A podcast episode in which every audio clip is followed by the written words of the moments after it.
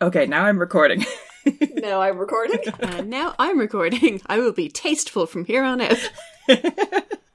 well, that'll be a change. you, you don't think the listeners want to hear about my pelvic floor muscles? Well, we're keeping that for the Patreon, obviously. Jesus. we're keeping it for the OnlyFans.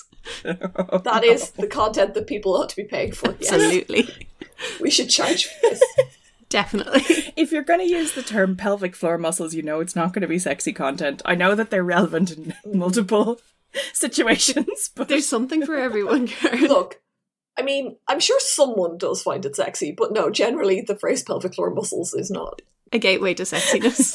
it's not associated with fun times. not No. particularly pornographic.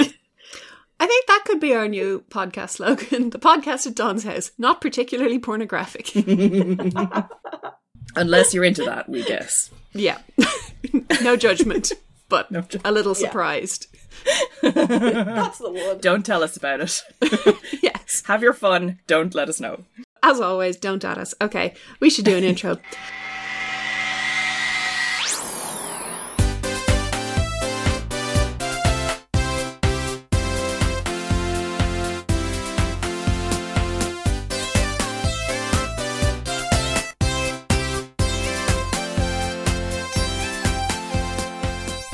Hello and welcome to the podcast at Don's House because what the world needs most right now is a podcast about the Babysitters Club. I'm Esther. I'm, I'm going to say Karen. that again because I giggled over the end. That's okay. Hello and welcome to the podcast at Don's House because what the world needs most right now is a podcast about the Babysitters Club. I'm Esther, I'm Karen. And I'm Aoife. and today Esther we're talking. did not make eye contact with us I when she know. was reading the intro. Yes, I did. I didn't want to see your faces. and today we're talking about Babysitter Club number 37, Don and the Older Boy. Um, I read this one as a kid and I remembered exactly one incident from the entire thing, Ooh. which was um, Don staking out uh, the older boy and the older girl from the other side of a spinny jewellery rack and then popping out behind it to confront them and him calling her a little girl. And that was literally the only thing I remembered about this book. And, you know, it's the most exciting bit, but the, the spinny jewellery rack really left an impression on me, apparently. You're probably like, I've seen those before. This is relatable content. it was the only thing about this book that was relatable to me, so I was about to say, yeah, finally, something that means something to me. I too have shopped for trinkets. Yeah, I didn't read it. But you didn't read it. no, it would not have appealed to you. I would have hated it. Yes, you would. I also didn't read it because, like, I, I just always felt that it exuded bad vibes, and I was mostly correct. Yeah. Like, although, to be honest, they get the worst of it over fairly early, um, and like only the scenes that have Travis in them were like really unpleasant. I found like the there was some B plots that were kind of fun, and there's a lot of babysitting. Yeah. So yeah, it wasn't as bad as I thought it was going to be. I know the B plot may be cranky too. Yeah, actually, Men are just fair. at their worst in this book. They are. Mm. But only one of my notes consists of nothing but repetitions of the red flag emoji. so I'm pretty happy with that. it could be worse. It could be so much worse. If this was a Sweet Valley High book, the, there, the concept of dating a much older, terrible guy would not really have been challenged.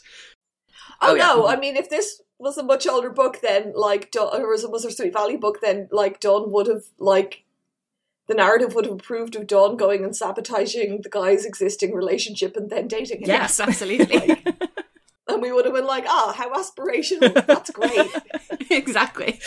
I I do s- feel like this book overall is like it's the premise of it is fundamentally broken. Um, I don't know if I should like talk about that at the end or what, but Let's do it at the end.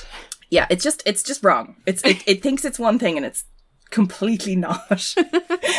I'm intrigued to hear this, but Yeah, yeah. okay, I'm yeah. intrigued to hear it because I feel like it's a it's a fairly straightforward like teaching a lesson, but w- there's a lot Yeah. of cringe along the way. But I'm interested to hear your uh, different take. yeah, well, yes, it, it is doing that as well, and the the lesson is fundamentally fairly good. Yes. actually in this one like yeah um not yeah there's a lot of cringe and a lot of like d- d- d- d- d- dawn i guess sees the world slightly differently than a lot of other people do because because she's from California.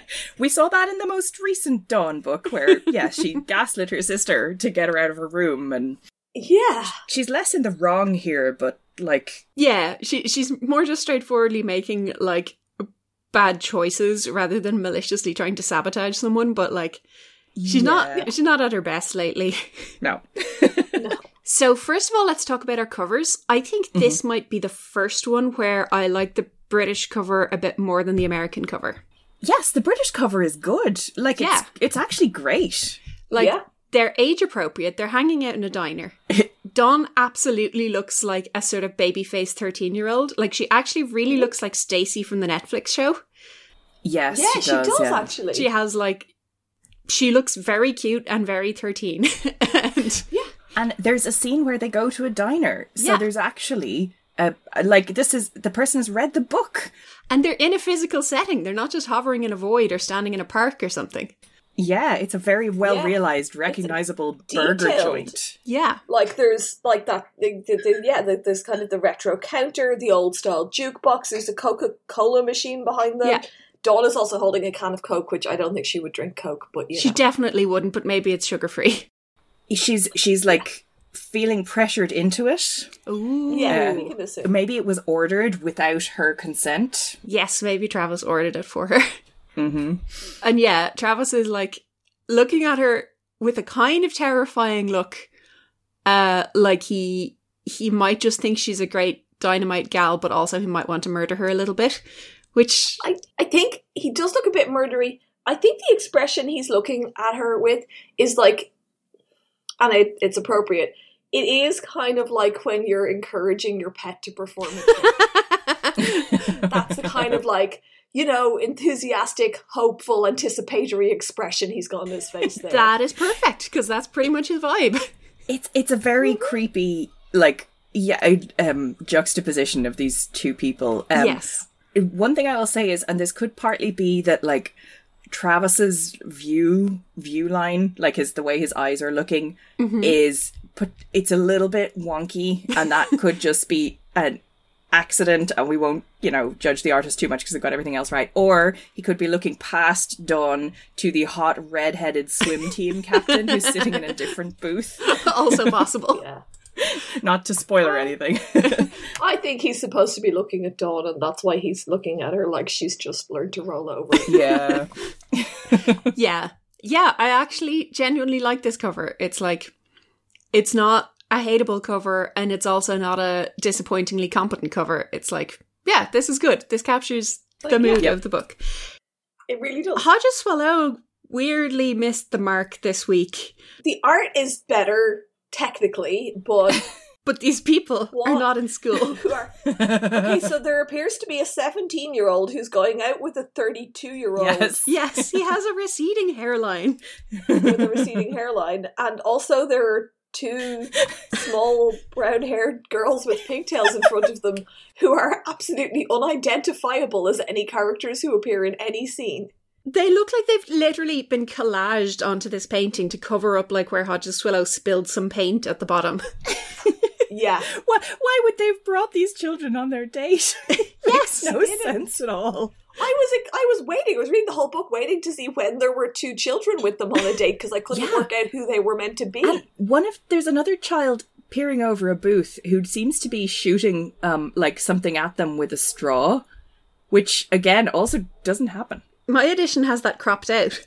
there's two different american girls Ah. okay. Oh, there's always two they Yeah, there did is. an updated one And they're generally one very is slightly similar. more 90s and then there's the older ones are slightly more 80s or early 90s they oh, my my goodness. god! I did not know that. How did we get to this many episodes in? like that blows my mind. I always just sort of push it to the back of my mind.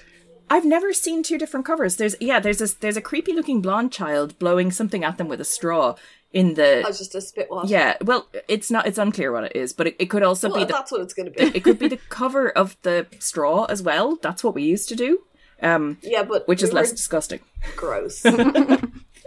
But th- nobody, there's no children there to disapprove of the date was no- in the book. There's so- no child chaos on a date in this book, and this cover implies strongly that there will be some form of child chaos on a date. yes, it would be uh, very misleading and potentially disappointing if that's what you uh, thought was going to happen when you went to. date with a 32 year old. Yeah, like he looks like he has taxes and a mortgage and uh, lower back pain. He, he looks like he might be a stockbroker. He could be the father of the children that are running riot.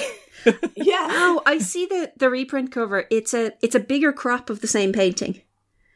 Um, Okay. And yes, it does have a creepy child looming over, looming up, out from behind Don's back. Um, yeah, it's just Wild. yeah. He was not a, like on his A game this time. No, no, like, I am going to blame whoever is meant to tell him what. See, like, I'm assuming he doesn't read the books because but he knows what ages the characters are, or at least he knows what Hmm. Mhm. age Dawn is. Like that, that Dawn is not thirteen. Like she's no. definitely really psyched for college. Yeah. At the youngest. at the youngest and and like that is not a s- just turned 16 high schooler she's Mm. dating yeah, that that is. like she looks older than just turned 16 it is called Dawn and the older boy. It is not called Dawn and the creepy man. And like, that was a hint, Hodges. yeah i mean it was one of the rarer ones where hodges like really just i mean the art is technically good but like who are these people what are you Mhm. doing Yeah, no. I, this is the first, and it could be the last time that the English cover wins out. But like, I'm curious to see where we go from here. We're in a new era. yeah anything's possible now yeah. So yeah, we'll start on chapter one, um, where I yeah, I didn't pick this up the first time I read it this week. Um, but well, I would say Anne, but it's actually Anne's ghostwriter whose name escapes me.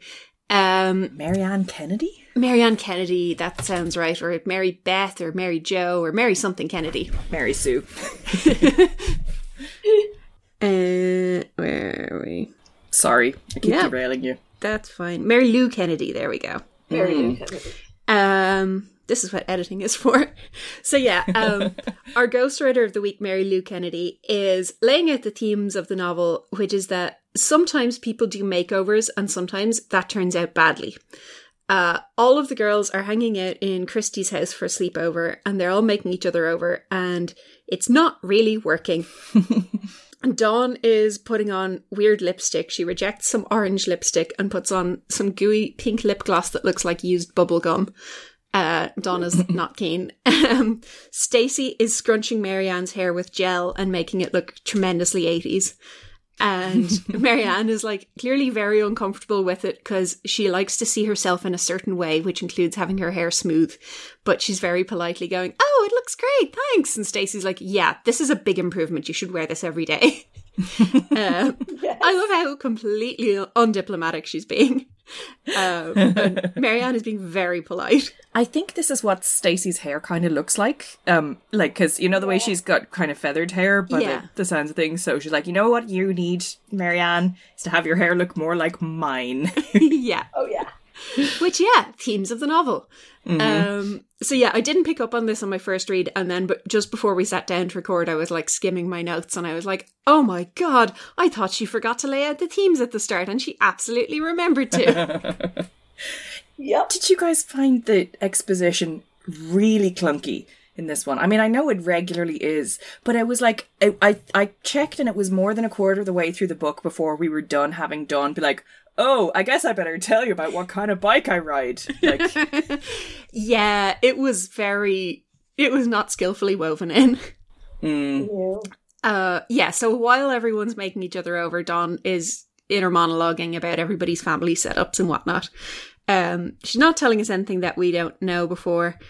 Um, I would just like to say something that's been weighing on me for a long time, which is that in every book, when somebody says that the reason uh, Jesse's little brother is called Squirt is because he was so tiny when he was born that the nurses in the hospital nicknamed him Squirt.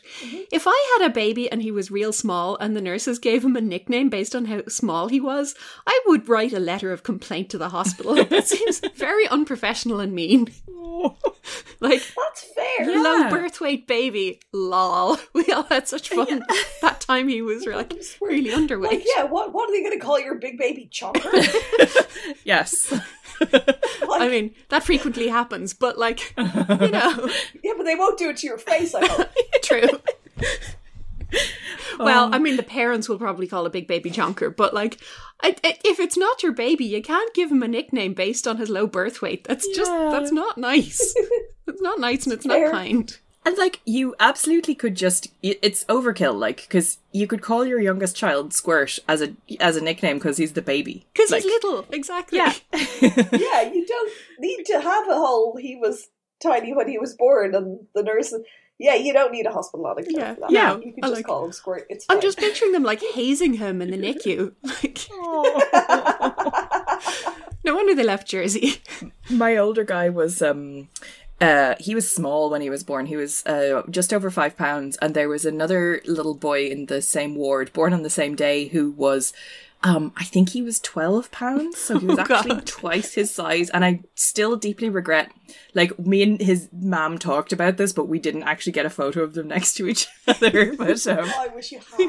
but I Shut did. up. I know. I was so sad about that. Like, um, and the um. I, I did overhear a conversation between the other mammy and a midwife. Um, she's like, "Gosh, he's he's great! You know, God, he's so big." Um, and she's like, "Yeah, I know he's huge. He's reared. He's ready for school."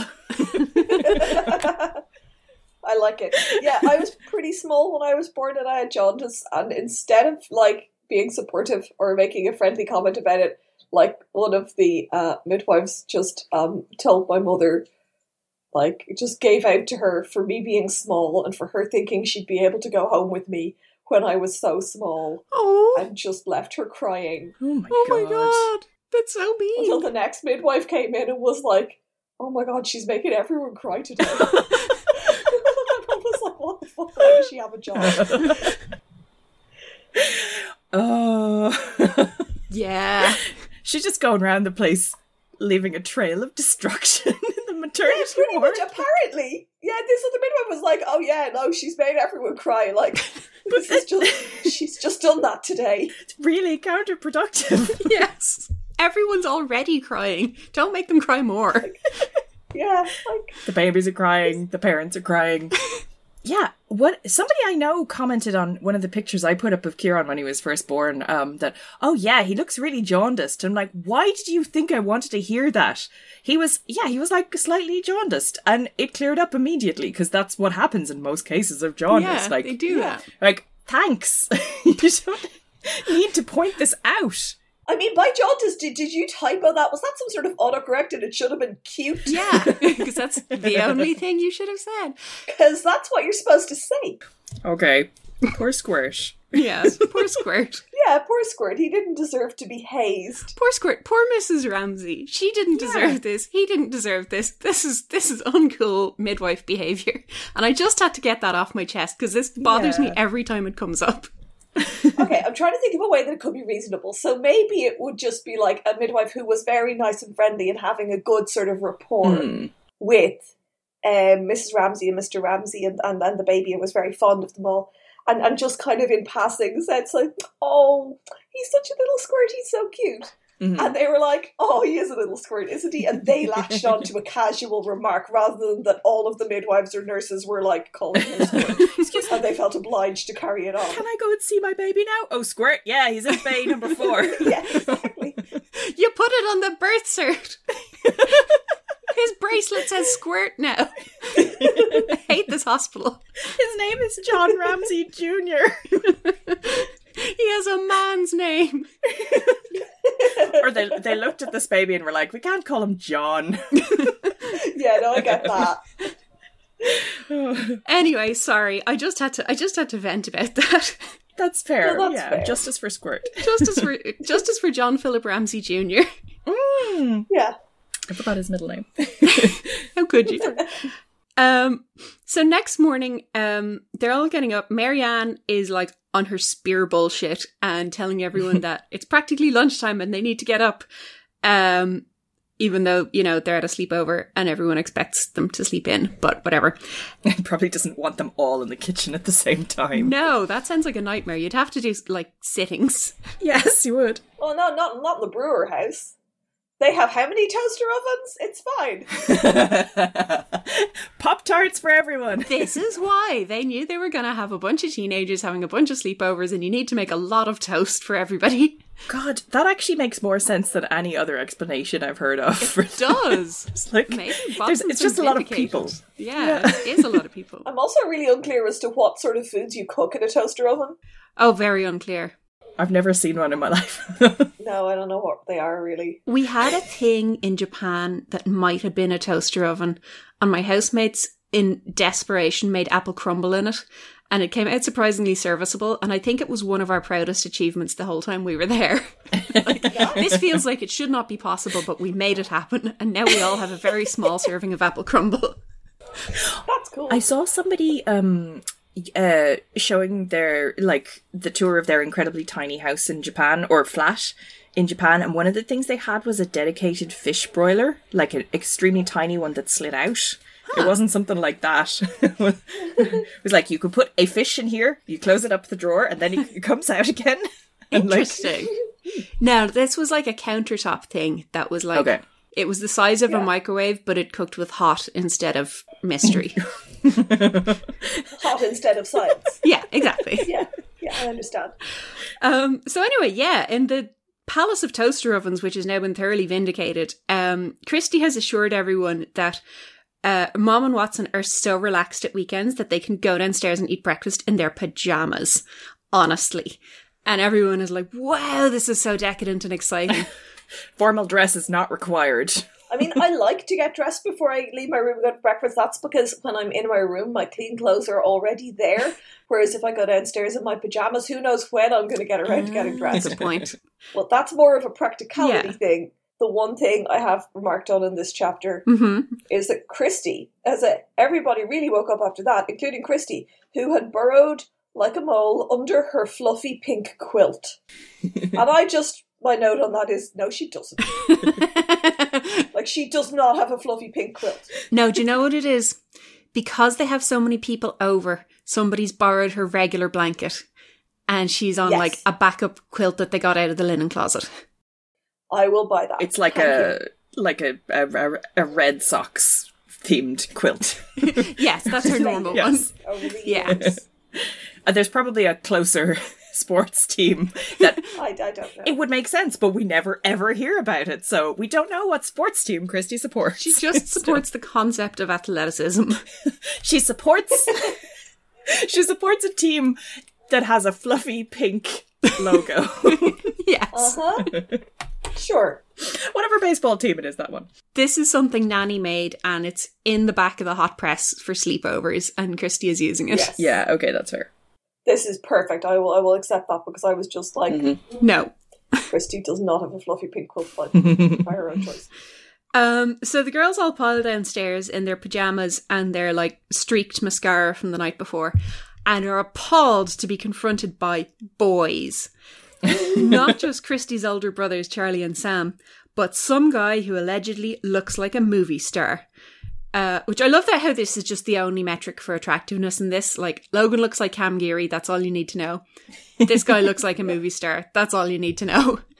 That's just how boys are handsome. Did you notice that Logan has like distinctly been downgraded from not like movie star handsome to probably not movie star handsome? I know this is like not Marianne's point of view, but I think it was always mainly Marianne who thought he was movie star handsome. Yeah. And I think f- maybe familiarity has bred contempt with Logan. he's, he's just some guy now. Poor Logan. Yeah. once you've seen him potty training a babysitting charge, you know, you still love him, but the romance isn't there. exactly. So the girls are all absolutely mortified that boys are seeing them looking less than presentable. Um, but Charlie and Sam introduce the girls to their new friend Travis, who has just moved to Stony Brook. Um, he leans over and shakes hands with Dawn, and she is absolutely swept away by the ludicrousness of this gesture. Uh, she's like, No one my age shakes hands, do they? But somehow it seemed just right when Travis did it. Um, Just her, not the other Yes. girls. Yeah. Yep. That's not weird. Mm, Travis. fucking Travis. Then she's like, Is that granola you're eating? Uh, which even she acknowledges is a very bad conversational opener. And he's like, That's right. it's practically the state food in California. And Don almost collapses at the idea that he too is from California because that's so rare and unusual and special. I mean, it probably is in a small town in Connecticut. It's quite a good thing to start a conversation over at breakfast, actually, c- considering it's not going to be scintillating at that time of day. And also, it could be just like, is that granola you're eating? Is there more? Can I have some? Like, it's perfectly normal. It's just quite clear if it is granola or if it isn't. Like, Yeah, but it, it's more of a like, like as Ca- as Carney's there, it's like, oh, is that granola you're having? I'll have some. Yeah. Than an actual question about the nature of your breakfast food. I think I'm picturing Dawn with more of a deer in the headlights. Is that Oh yeah, I, I think she granola? probably did and was not that smooth, and she probably did just like genuinely ask, "Is that granola?" um, when in fact she knows exactly what granola. Uh, looks but like. only I eat granola. I'm an individual. I am the only Californian in this village. exactly. I, I mean, it would be kind of more fun as well for the deer in the headlights thing if she lost the run of herself and just took the granola and started eating it. Or if like he was very clearly eating bacon. it's just Is that granola? No, it's, it's steak and eggs. Like, I'm not sure how you got confused. In many ways, the book would have been better if that had happened and Dawn had just been like, I made an arse of myself. Let's never speak of this again. yes. We would all have dodged some bullets. Um so yeah, Don genuinely wants to sit down and talk about nutrition with Travis. Um I'm just gonna I'm just gonna put it out there now. I cannot remember this fucker's name. I've been calling him in my head Kevin and Trevor all week. It- It's a five letter name with a V in it and like I'm gonna call him Kevin and or Trevor. So just Okay, that's get fair, used yeah. to it. we'll remember that he's Travis. Yeah. His name is relevant because exactly. I ended up looking it up on the US Social Security website I where they, they do baby Uh, name tracking. know why you So- did this. I know you know why I did this, yeah. I look forward to that uh, um, break for some, some, some real facts Mm-hmm. later on. Ooh, statistics. Are we getting demographic facts? Not, not not a lot of demographic facts, no. I, I, I didn't bother doing the actual maths. I, I'm very tired. God, Eva, I doubt your commitment to this podcast. I'm here. You have a whole I am 37 weeks pregnant and I am here. exactly. You have a whole three weeks in which to do math. I don't know what else you could be doing with this time. You're not at work anymore, so. okay, I'm sorry. I'm sorry for tormenting you.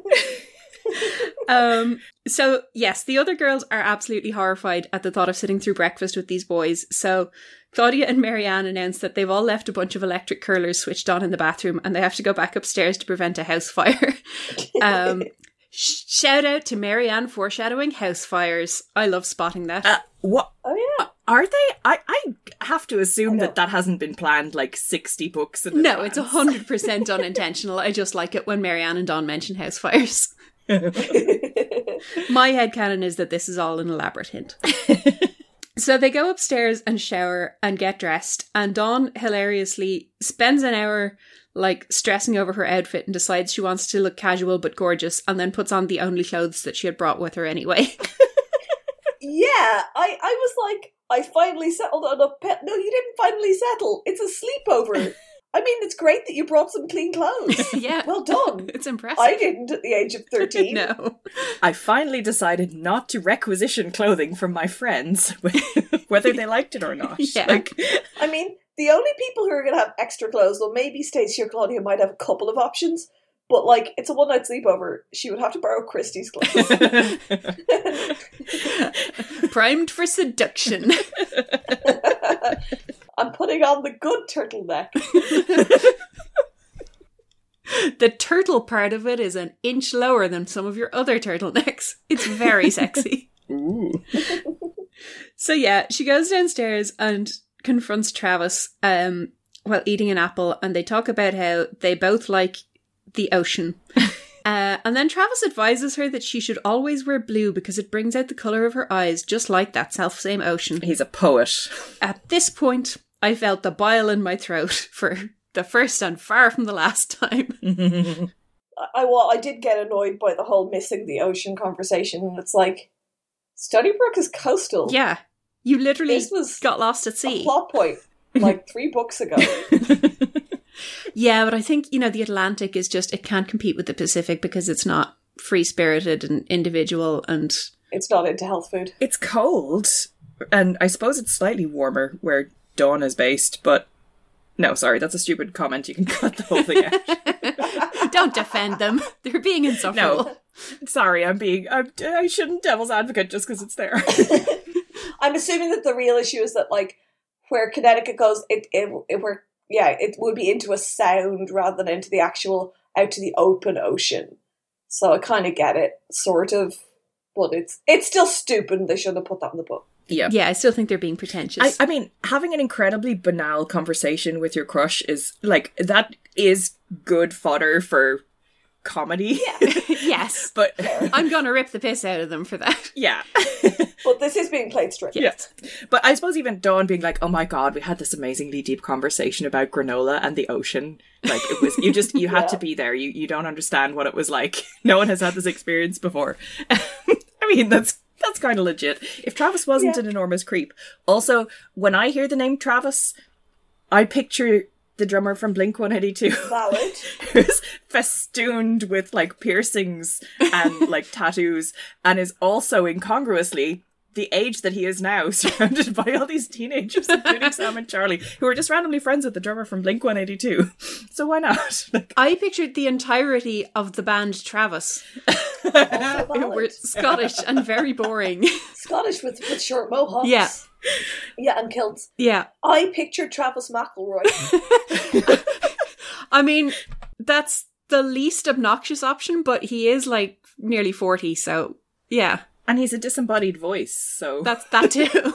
he's just not present at all well, okay, so we have a choice between the drummer from Blunk 182, an entire Scottish sort of soft rock band, and a middle aged theatrical carpenter with purple hair. There are many inappropriate Travises, and Dawn is only obsessed with this one. She asks Marianne if do, do you not think that Travis is the most gorgeous boy in the world? And Marianne's like, well, I, I kind of have the hots for my existing age appropriate boyfriend Logan, in case you hadn't noticed. Um, and Dawn is very underwhelmed by this answer. uh, Marianne tries to talk some sense into her and points out that like he's in high school and whatnot, but Dawn is solidly in LUV at this point and does not want to hear it. Mm. Marianne's very sensible. Like Mm-hmm. She with her little is. reminder, like even if you like him, he is in high school. He he he. There's no. He may not like you back. Marianne is full of sensible advice in this, and all of it falls on deaf ears. She's trying her best. Yes. Next chapter is a babysitters club meeting. Um, Dawn is desperately hoping that somebody will bring up Travis so that she can like grill Christy for more information on him. Eventually, yeah, Christy says that Charlie is going to be late collecting her from the meeting, and Dawn's like, "Oh, is he out with Travis?" Um, and Christy goes, uh, "No, he's at the dentist getting a cavity filled." And Dawn's like, "Hmm, so how is he anyway?" And Christy provides further updates on Charlie's cavity, which is hilarious. I was like, I don't care about Charlie's fucking teeth. Tell me about Travis. I like I feel that Christie is fully in the right on this one and that like Dawn trying to manipulate the conversation round is just I'm just there like, oh stop. Someone turn the hose on Dawn. Like yeah, Dawn is being a pain in the ass, but she is being believably 13. Like, Oh, this yeah. is extremely true to how a 13 year old with a giant crush would act, but like, yes, this is, this is impolite behavior. this is not Christie being obtuse. This is Christie making the obvious and like reasonable assumption that when you say, Oh, how is he? She's asking about the brother with the dental problem, not the Yes. randomer. The last mentioned person in the conversation with whom she has had like more than one interaction. Yeah. Who is going for a medical procedure? That's that's who you would be asking about there. And also, how would Christie fucking know how Travis is? exactly. Isn't that what she says? Yeah, when she asks no, I mean Travis and Christy is like, how should I know? Yeah.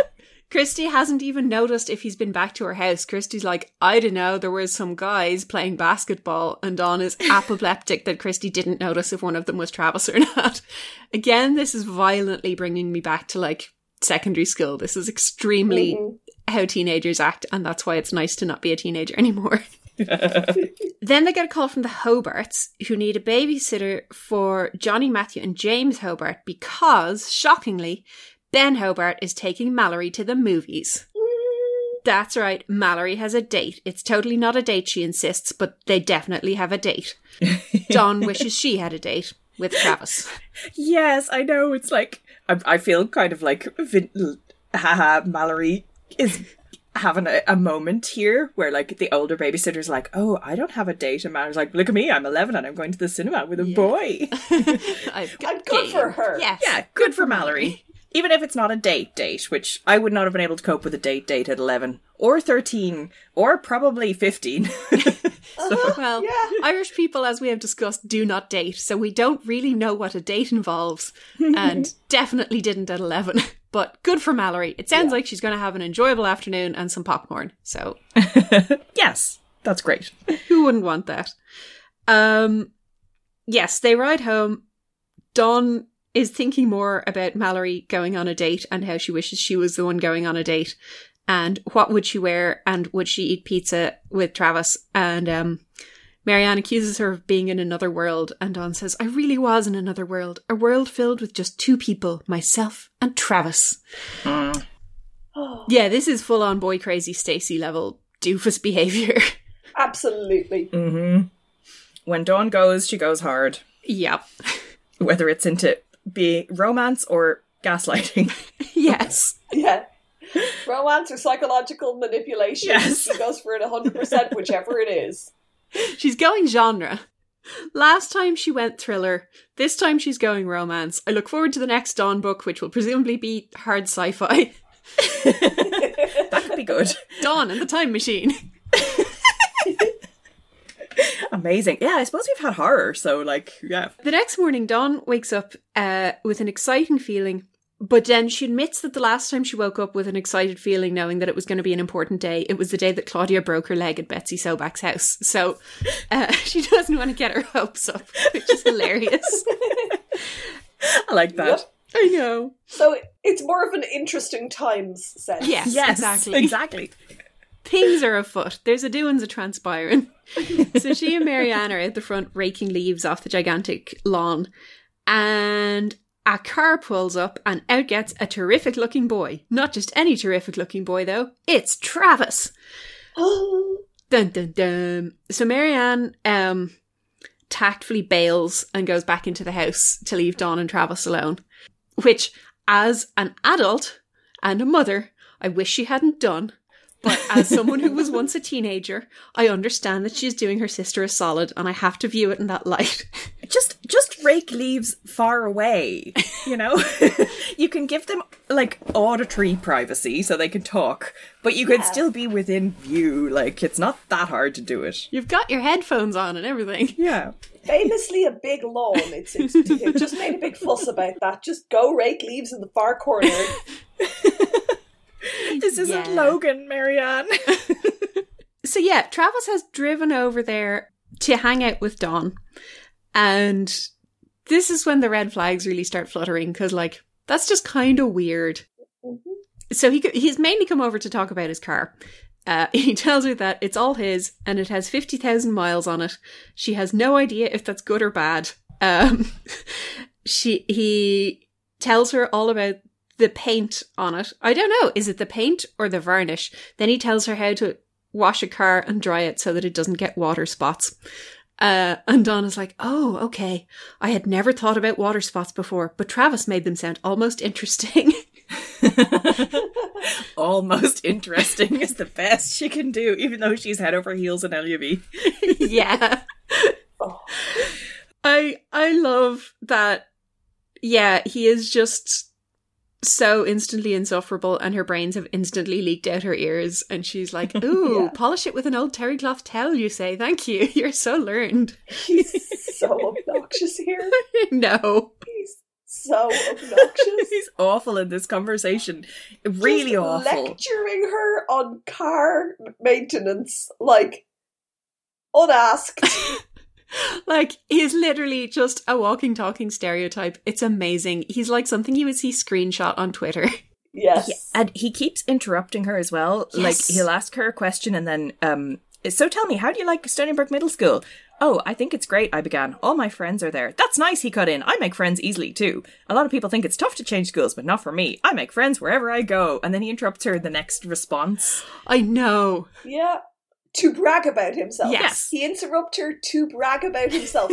this is every single Twitter thread about a bad first date, overheard bad first date. Yes. Like, It is. It's really, really bad. is. Yeah, he tells her that he was invited to join five clubs the debate club, the drama club, the pep club, the computer club, and the Latin club. And Don's like, oh yeah, the Latin club is all girls, no wonder. and once they found out I play soccer and tennis, they drafted me on the spot. What this tells me is that they're short of to- soccer and tennis players, and they just want somebody who can like fill a uniform. I read this as like, um, I was like, the Latin Club drafted you? I was like, yeah, the Latin Club be like, hoc opus tennis ludio ludius pro nostra ordinatione. Ooh. I was like, yeah. Do you want to translate for that for those of us who didn't do transition years Latin?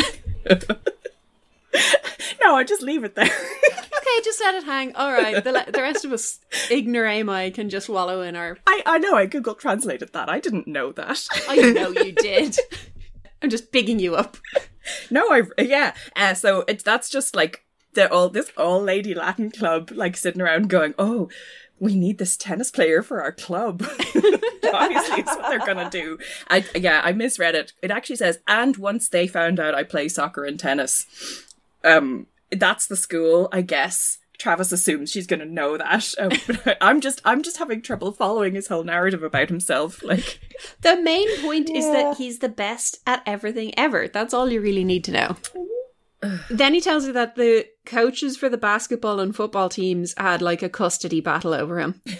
um, and Don like consciously throws in a little laugh to show that she's getting into the spirit of this conversation. oh, Dawn. No, honey. No. then he turns up with gifts for her.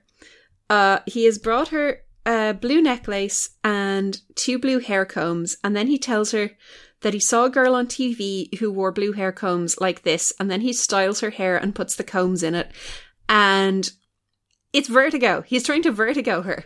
It's so creepy. The worst part of that is he introduces these by going, Well, that's enough about me. Let's talk about you. And then he doesn't ask her anything about herself or let her talk. He just gives her a present. yes. Let's talk about you and how I could do your hair better. yeah. Then he looks critically at her hair and tells her that she should get a few inches off to give her hair more lift mm-hmm. and urges her to think about it for his sake. Uh, and Don is like, For me, I nearly slid off the step. I knew that Travis must be really interested in me or never would have gone to all this trouble. yeah. It's this conversation that I have highlighted a random line with like nothing but 10 flag emojis. yeah, I had a lot of flag emojis in this chapter. Yeah. we we don't get any indication of like what Travis's deal is. Who who is he? Why is he here all of a sudden? Um, like all we get is his own version, which I suppose is kind of interesting. I assume Travis is rich because he keeps buying her crap, and he has his own Um, car, so and he has his own car, and he has a general kind of I'm so he's extraordinarily entitled. I can afford all the sports coach. Yeah, He is not a person who has struggled. No. yeah. I feel like the book is too inclined to explain it as, oh, he just wants to remake you in his image. I'm like, I don't think that's the only thing that's going on here, guys. that's like, yeah. Let's not over oversimplify things, okay? I, I, I think there are reasons that, given that this book is sort of didactic in nature and aimed at preteens, that Anna and Martin did simplify things that Hmm. Yeah. way. But yeah, Yeah, she went with Yeah. the most general. He's going to pressure you into doing things that aren't authentic to what you're comfortable with, yeah, Yeah. and went for the most kind of uncontroversial, low stakes iteration of that. yes. It's it's just that everyone keeps going like, oh, this is like My Fair Lady. It's so like Pygmalion. I'm like, that's not what. It, it doesn't matter how many times you say that. that's not the picture that you're giving in the actual text. Yes. um you can you can uh, pretend to flag that up all you like but um it, you've actually just given us a portrait of somebody who is controlling and probably abusive um and i know that like wanting to make somebody over in their desired image is he is certainly part of that, but it's it's not the only thing that's going on here. Yeah. Uh-huh. Agreed. Agreed, but I, I do see why that Yeah. wasn't spelled out. Uh, yes, it's like he's grooming you for sex is probably more like what he's doing here than uh, he- Yeah. what he sees you as, as a project. He's not Cher from Clueless. like, I think that this is a very sort of, you know, intro to this concept for 11 year olds. mm, Yeah. I I do I do agree with that. I just feel like when you reread it, it's um the the the, the depths are what's like standing out to me and not Yeah. the Yeah. surface No, narrative. it's- The the the, the implicit like yeah the, the the writing of how what this guy is like is Mm-hmm. is more in depth than the Yeah. the the show is is is is more, way more in depth than the tell. Yes. That's yes, it. Yes. yeah, yeah, yeah. yeah, for sure. Definitely. Which is is a good thing, frankly. And I can Yes. understand why they could not have the explicit tell match that in a book aimed at eleven year olds, Yeah. Sure, sure. or at least not this sort of book aimed at eleven year olds. That that's fair. Um, so I think it's the the excessive lampshading of it's so like My Fair Lady, and also that's literally what Anna Martin calls out in her outro as well. Is like, And Marianne calls it out in the text as well. She's like, y- yes, that Yeah. she's the one who's obsessed with Pygmalion. yeah. like, come on, it's that's there, there's a lot of stuff going on in Pygmalion as well, but not it's not this anyway. Yeah, sorry, continue. Hmm, Go on. I've I've said my bit. So horrifyingly, Dawn immediately uh, summons Marianne to cut her hair. And yeah, it sucks. hmm Uh, Yeah. Next chapter Jesse is babysitting the Hobart boys. The Perkins girls have turned up to be theatrical. Uh, we, we hear a lot more about Mariah's legendary singing and dancing abilities. Um, she has perfect pitch. She sounds just like someone you'd see on TV. She knows all the words. She can sing on the good ship Lollipop, and she knows Tomorrow from Annie by heart. That is a little underwhelming. Oh, you know what that is? Um, the this is Mary Lou Kennedy showing she's done her homework because those are the two Mm. songs that Mariah tr- uh, worked on for the talent Oh. show. Mm-hmm. Very good. She's like, I know two songs that Mariah knows. Check it out, Anne. Like I've read the other books. Yeah. I mean, which is good going. Yes. Like they need to have. Yes. So yeah, So the Hobart boys and the Perkinses uh, and the Perkinses' dog Chewy are putting on a play. James Hobart has written an entire play by himself, um, and they've been rehearsing it. I'm very impressed at their like work ethic.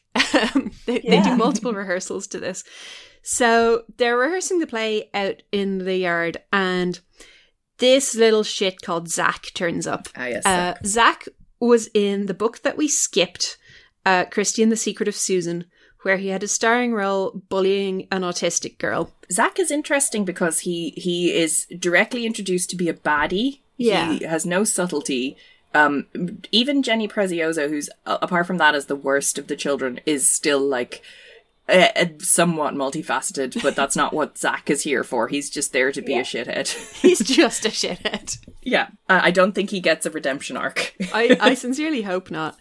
Um, so he turns up and yells at James Hobart for having written a play and rehearsing a play with girls, and basically is a real shit and tells James that uh, that if he wants to become a proper American, he has to become more masculine. He has to hang around with the other guys and skateboard more and stop hanging out with girls. Also, he shouldn't call his mother mum. Yes.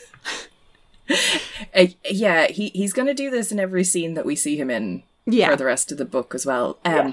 I've got real questions about why the babysitters don't like intervene in this. If if I'm hanging out with a bunch of kids and a neighbor comes over and is misbehaving, if they want to interact with the kids I'm in charge of, I feel fully empowered to tell them to stop doing things. Yeah. Like or possibly to fuck off, or maybe to turn the hose on them, which um, seems to be my uh, recurring advice for this Like, book. the only thing is that like Jesse, like thought it was really mean of Zach to call Susan uh, a, a loser and Mhm. said so. like we've seen this a lot in these books where like someone is babysitting X kid and then Y kid turns up and is a dick and the babysitter doesn't really step in and like the only justification I can see is that maybe they feel like it's overstepping their bounds to discipline a kid that they're not Mm. hired to look after. Like th- this isn't a client's kid. You could do that, but you could also do things like, okay, thanks, bye, Zach. Uh, you have Yeah. to leave now. you know, Yes. Yeah. you don't have to be on the property, which I'm here. It, like, nobody invited you. Go home immediately. Like That's they it. absolutely should do that, but I think that might be a lot harder to do if you're a kid and you're not sure of like what your what your entitlements are in this situation. Yeah, Uh, that's true. I do forget that I'm 37. Plus, but like, he also possibly is literally just like barely in the front gate. yeah. Anyway, he's the worst and we hate him. his parents presumably are the uh, the unnamed racists that we never actually meet, but we know that live in Yeah. in this town because uh, none of the characters that we know and like could ever be racist, but obviously there are some. Someone is. I've also headcanoned that he's the little shit who tried to like uh ransom Tigger when he was missing. Yes, Uh, with, like- and he didn't even have Tigger; he was Yes. just extorting money. Exactly. Yeah, no, I think that's probably quite that's probably quite correct, actually. I think all the evil in this town is down to Zach and his shitty family. I buy it. There's so many books where there's like random shitty person shows up with no name in like chapter eight, and then the author later on is like, "Oh, that person's useful. Let's give them a name and a backstory." And yeah, I think that's what happened to Zach. yeah. Zach turns up and is the worst. President of the local junior misogynist. Yes. Yes, Yeah, he he he makes the triplets look good. He's such a yeah. shit. Nikki would be like, "Zach, that's a bit much now." Yeah. Steady on. um next chapter Dawn is coming out of school and who do they see but Travis in his car. And I yeah, I feel like if you utter the sentence I'm going to drive over to the middle school to see this girl I've been seeing Yeah. that is the Mhm. point at which you need to stop.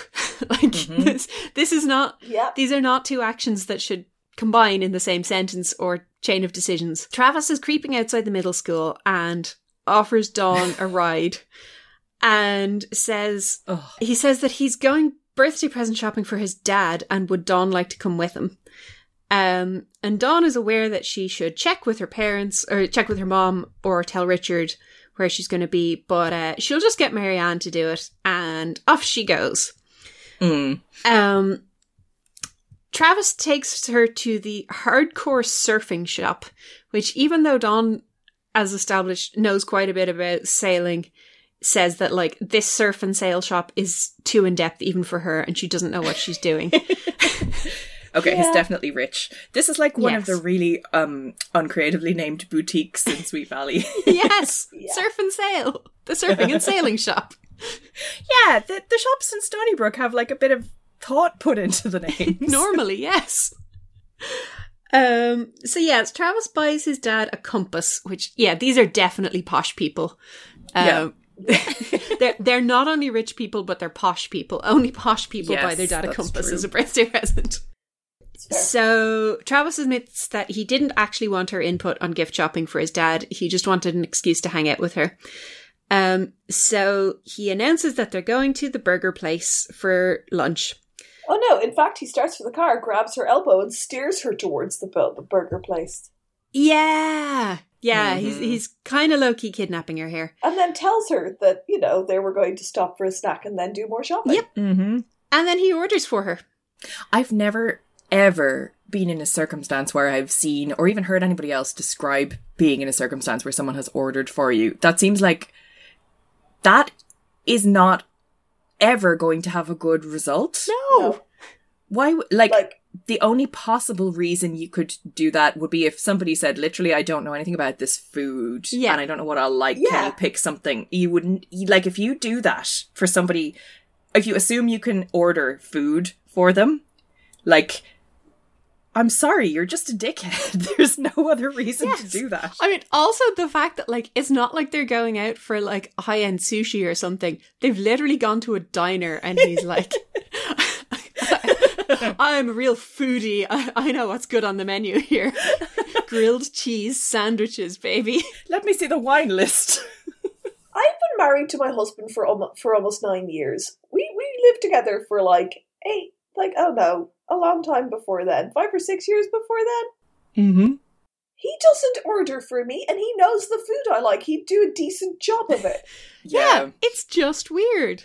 He doesn't know Travis what you're into. clearly saw this in a movie, possibly Yeah. Pretty Woman. Ooh, Or he watched his skeevy dad do it. Yes, exactly. As a picky eater, Mm. if somebody ordered for me, somebody I barely knew tried to order for me, like that's it. I'm walking out. yeah, this is this is the controlling behavior part of it because first of all like that's a dumb thing to do for anybody ever and it's just going to be socially awkward but secondly he he's like so many of the things he does around dawn are clearly to see how far he can get away with it Yes. Yes. um, and like Absolutely. what she's going to allow um, and also possibly just to be like Haha, this 13 year old is like letting me do all sorts of stuff yeah. all of that is so terrible Oh. and like it's kind of heartbreaking like because she actually she knows she doesn't want him to order for her she's like mm-hmm. he doesn't know what i like to eat and should i say that i'm a vegetarian and like she chickens out of saying that she's a vegetarian and then by a fluke he orders something she can eat so she's like oh that's okay and Oh it's my like God. jesus no, it's not, yeah it's not okay. she knows she's not comfortable in this situ- situation and she's going along with it. Also, she knows he's boring as fuck because he launches into a monologue about trying out for the track team. And like, even she can't bring herself to listen to him. She just like sits and like admires how handsome he is. It's like, nobody can put up with his stories. then he brags about how he's the only one who can understand what the football coach is saying. And then he, he does the stereotypical thing where he like arranges the salt and pepper to describe how everyone was on the playing field. do you know that's what people do for the offside rule yeah. And the one time I have had someone explain the offside rule to me, um, it was the only person I know who understands the offside rule, and she did use um, stuff off the table, and it was my mother who's actually quite good at football, or at least watching football. And I was like, "Wow, that's cool!" And I, I guess it must actually. You must need props to explain this. I think you do for the offside rule. I've never seen anyone att- ex- explain it. I have occasionally had an explanation of the offside rule and briefly understood it and immediately forgot it. Mm, mm-hmm. And those explanations have always involved props. Yes, I think they kind of have to. I think someone explained it to me while watching a match and I was like, oh, that makes sense. I don't know why people make such a fuss about it. Maybe it makes more sense when you're watching a match. Probably, yes. the, the actual men are the, are the props. yes, they're doing the thing. yes. Um, all right. We then get like further into Red Flag City. Um, they go back into the downtown area, and Travis takes her into some shop called the Merry Go Round. And he takes her to a spinny display of earrings and picks out some earrings that he says he thinks would be just right for her. And she's figuring out which uh, ear piercings to wear them in, and he adamantly tells her that she needs to get more holes pierced in her ears. Even though she has plenty of holes already in her Yes. ears. Yeah, she's two in each year. Uh, but he's decided she needs three in each ear, and they could probably go get it done right now. And Dawn, like, thankfully stands up and says, like, she's not really sure she wants to do that, and she's aware that Travis is a bit annoyed with her because he sucks so Mhm. much. Well, because she said no to him. Yeah. Um, and he doesn't care about the piercings. He wants to see what she'll do. Yeah. So Yeah. Uh, so she gets home and Marianne has told her mom and Richard that she was out shopping with Travis Mhm. and her parents interrogate her about this and they're appropriately horrified. Um, Mm-hmm. that she has gone driving off with some rando 16 year old in a car that they don't know. Mhm. Um, and Donna's like, ugh, this is a pain in the ass, but um, also possibly my mom is right about all of this. Um, and yeah, she comes to that realization quite Very early in the quickly. book. Actually, Yeah. we're only about forty percent of the way through the book, and she's like, "Mm, "Yeah," she's already starting to recognize. Yeah, I mean, she's already spent a chunk of this date feeling very uncomfortable yes. Mhm. Um, and pressured. yeah. And, And bored. like- Don't forget bored. yes, Mm-hmm. Mhm. Well, the thing is, I don't think she was actually bored. Yes, she was bored by what he was saying, but she's still sort of intoxicated by his presence. Yeah, that's Mm, true. mhm. So she's not yet like that hasn't faded enough for her to realize she's a that he's a dickhead. Yes. I quite like her being all like, he's so boring, but man, I enjoy looking at him. You know, I'll just, there's something thing for me in this anyway. You know, the female gaze is a thing.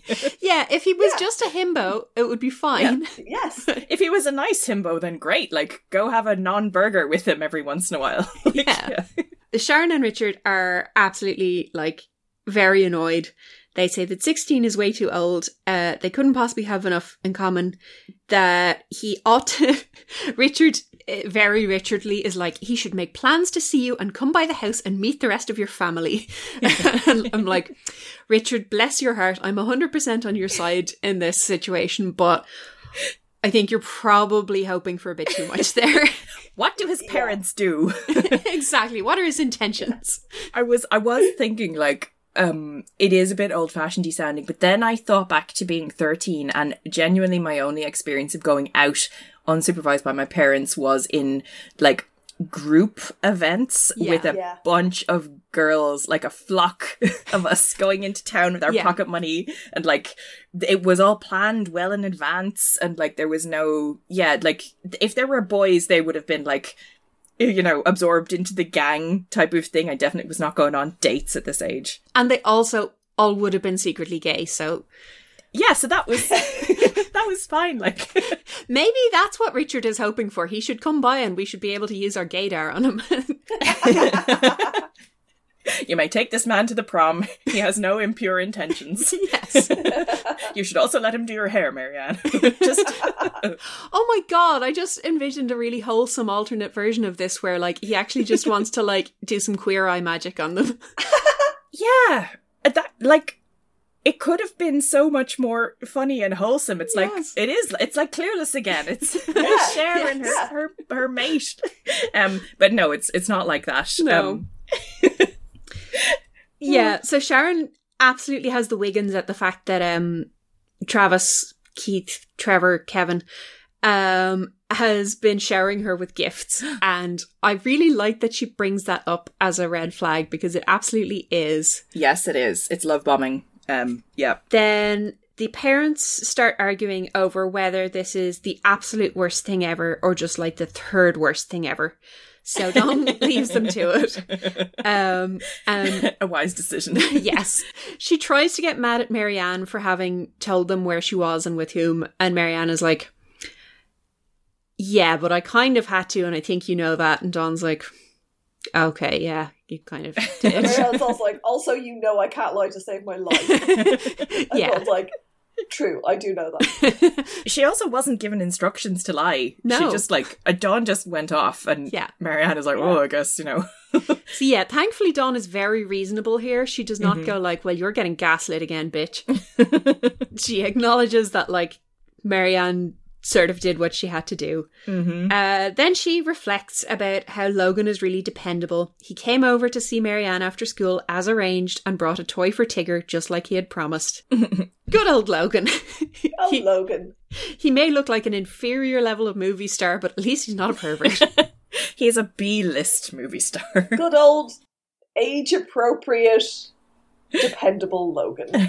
who sits on the porch because he knows he's not allowed in the house. exactly. And is a reliable babysitter, which is the main thing you should be looking for in a man. Absolutely. I mean, I genuinely think that Marianne would have like less interest in him if they didn't have the professional connection. I Like, think so. Well, they have to have shared interests other than like granola and the ocean. I mean, yeah, being, being a reliable babysitter isn't a bad proxy Yes, for some yeah. like positive personality traits that are good to have in a partner. he's sensible, he's safe, he's practical, he's kind to younger defenseless creatures like yeah, he knows how to get a stuck hand out of the the the, the bath drain. drain. when it's Jackie Radowski, Yeah. it's kind of like having a CV, to be honest. Like, exactly. yeah. It speaks very well of him. Uh, Travis does not ha- have any interests other than allegedly being fought for by all the sports teams, and I very much doubt literally any of this happened. Yep. Um, so things are awkward over at the Spear Schaefer house. Sorry, just while we're talking about um, Logan, this is the bit where I feel like Logan is has been slightly um, downgraded because, like, uh Dawn is like, oh, you know, you know, uh, Travis and um then they talk about Logan and she's like, You really like him, don't you? I said, even though I knew what her answer would be. Of course I do, Marianne blushed a little. I guess that seems silly to you. He's not exciting like Travis. Like, mm. D- Marianne, are you just humoring Dawn here? Because, like, yes. Definitely. Yeah. Hundred percent. This this book actually features the legendary, often mentioned yet rarely seen, extremely sensitive and tactful Marianne. Yeah. okay, I'll, s- I'll, I'll buy that to about halfway through. okay. I think towards the end, Marianne's like hit rate falls off somewhat, but That's fair. Yeah. No, that's fair. But like, you know, for a lot of it she actually is being yeah, very sensitive to Dawn's feelings, very tactful in how she expresses things, but like fully aware of the situation. She's Yeah. like, This guy's a douchebag and I know it. but my sister has really fallen for Well, him. Dawn has got a crush on him, and there is no point. She's not going to listen. yeah. Yeah. She's So- concerned but trying not to be not, not to make Dawn defensive. Um and I think she exactly. yeah, she is being quite Hmm. tactful. But yeah, I mean even Dawn then reflects that like maybe the fact that Travis is exciting and full of surprises isn't actually great. Yeah. She she really has picked up on that quite early. Yeah. Yeah. So yeah, we next get a chapter of Christy babysitting at her house. There's not a lot going on in this chapter except for one thing that I love, which is that the kids are playing camping Mm-hmm. and they need to have an emergency signal in case anyone gets like killed in an avalanche or eaten by bears. So they pull out a set of fake teeth and do Morse code by clicking the teeth. And I cracked up at this. it is so I think- cute. The ghostwriter had fun with this chapter. This is just like yes. zany babysitting at Karen's house antics. Um, I Yes. really enjoyed it. There was also a delightful Morbid of Destiny segment um, Yes. where uh, her real name is Mrs. Porter, but Karen is convinced that she's a witch. She lives in an old Victorian house with gables and turrets. So far, so good. And she even keeps a broomstick on the front porch. Mrs. Porter is fucking trolling the kids next door. Yeah. One hundred percent. She's done that before, but there's no other reason to like. I'm just gonna place this here and let the kids come to their own conclusions. This Yes. reminds me of when my brother was small. We were at my cousin's house, and he had gone next door with the over to play with the kids there, Mm-hmm.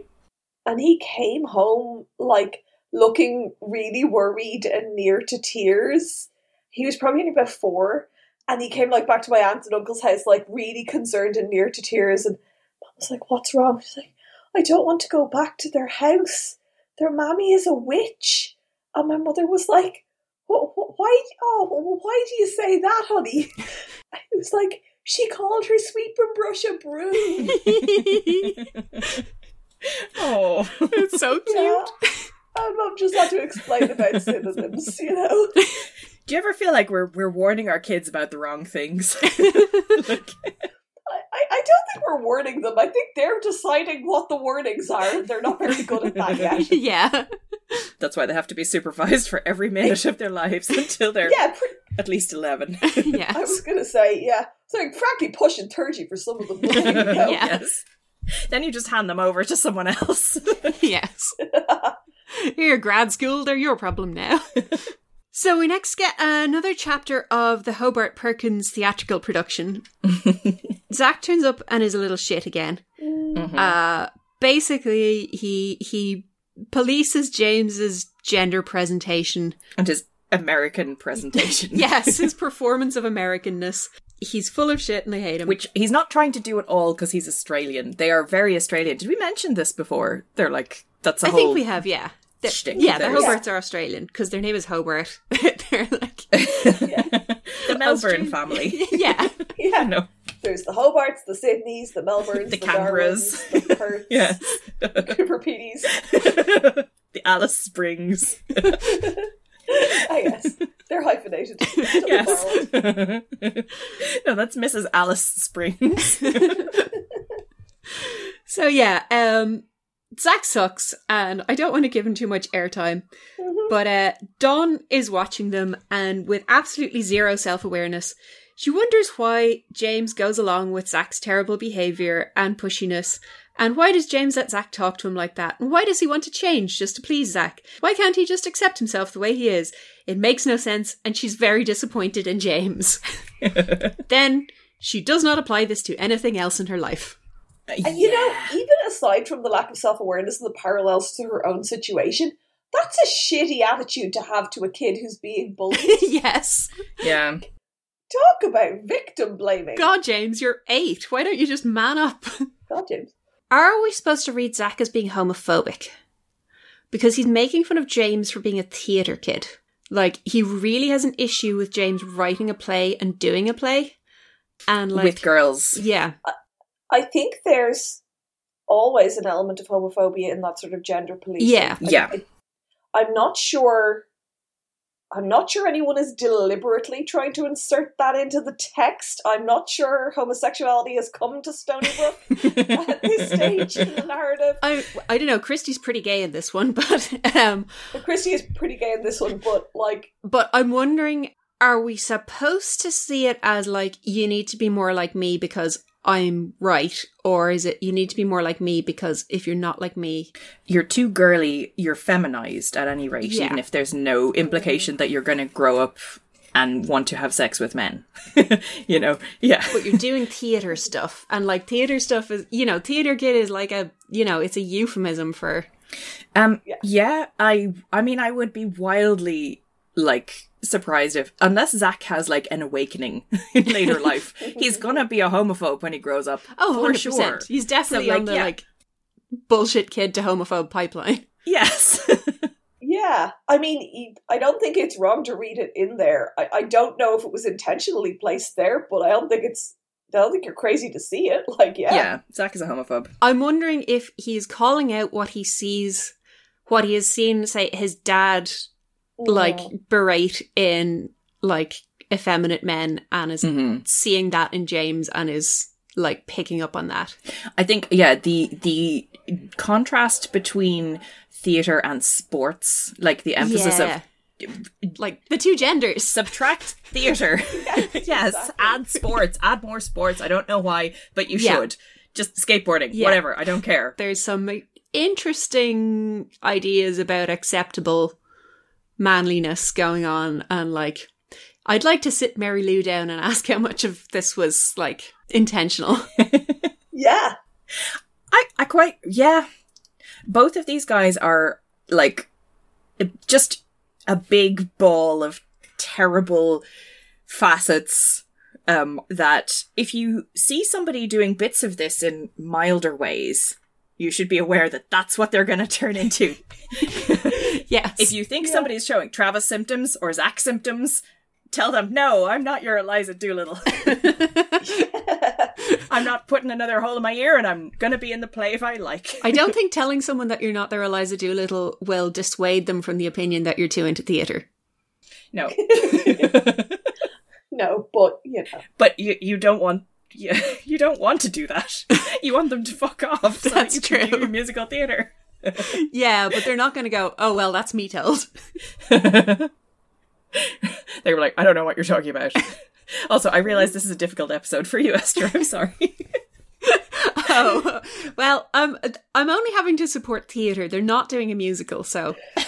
Thankfully. And it's not Starlight Express. Okay. Next chapter, um, they're at another club meeting, and Christy is talking about how she went to the pool with Jackie Radowski, hijinks ensued. He got stung by a bee, which is in no way his fault. But anyway, uh, the whole thing was witnessed by a friend of Christie's brother, Sam, because he knows one of the lifeguards at the pool. Because she is a fantastic looking girl who is captain of the swim team at Stony Brook High. Christy casually mentions and then says, Oh, yeah, also she's been dating Travis for several weeks, whatever. Well, when you put it like that, Esther, it sounds gay. I mean, it's the fact that fantastic is an italic. yes. I don't know her name, but she's this fantastic looking girl who's captain of the swim team at Stony Brook High School. She's a I 10. literally don't know her name, but I know she's really hot. She's in the top seven hottest Stony Brook High School girls. Not that I. Have a list, but Dawn obviously is appalled. Uh, nobody else has noticed her reaction. So she goes home and tries to think about possible other reasons why Travis might be dating this girl, like pretending to like her in order to charm his way onto the swim team. But no, that doesn't make sense because Travis is a phenomenal athlete, so he doesn't need to charm his way onto the swim team. He could just swim his way onto the swim team.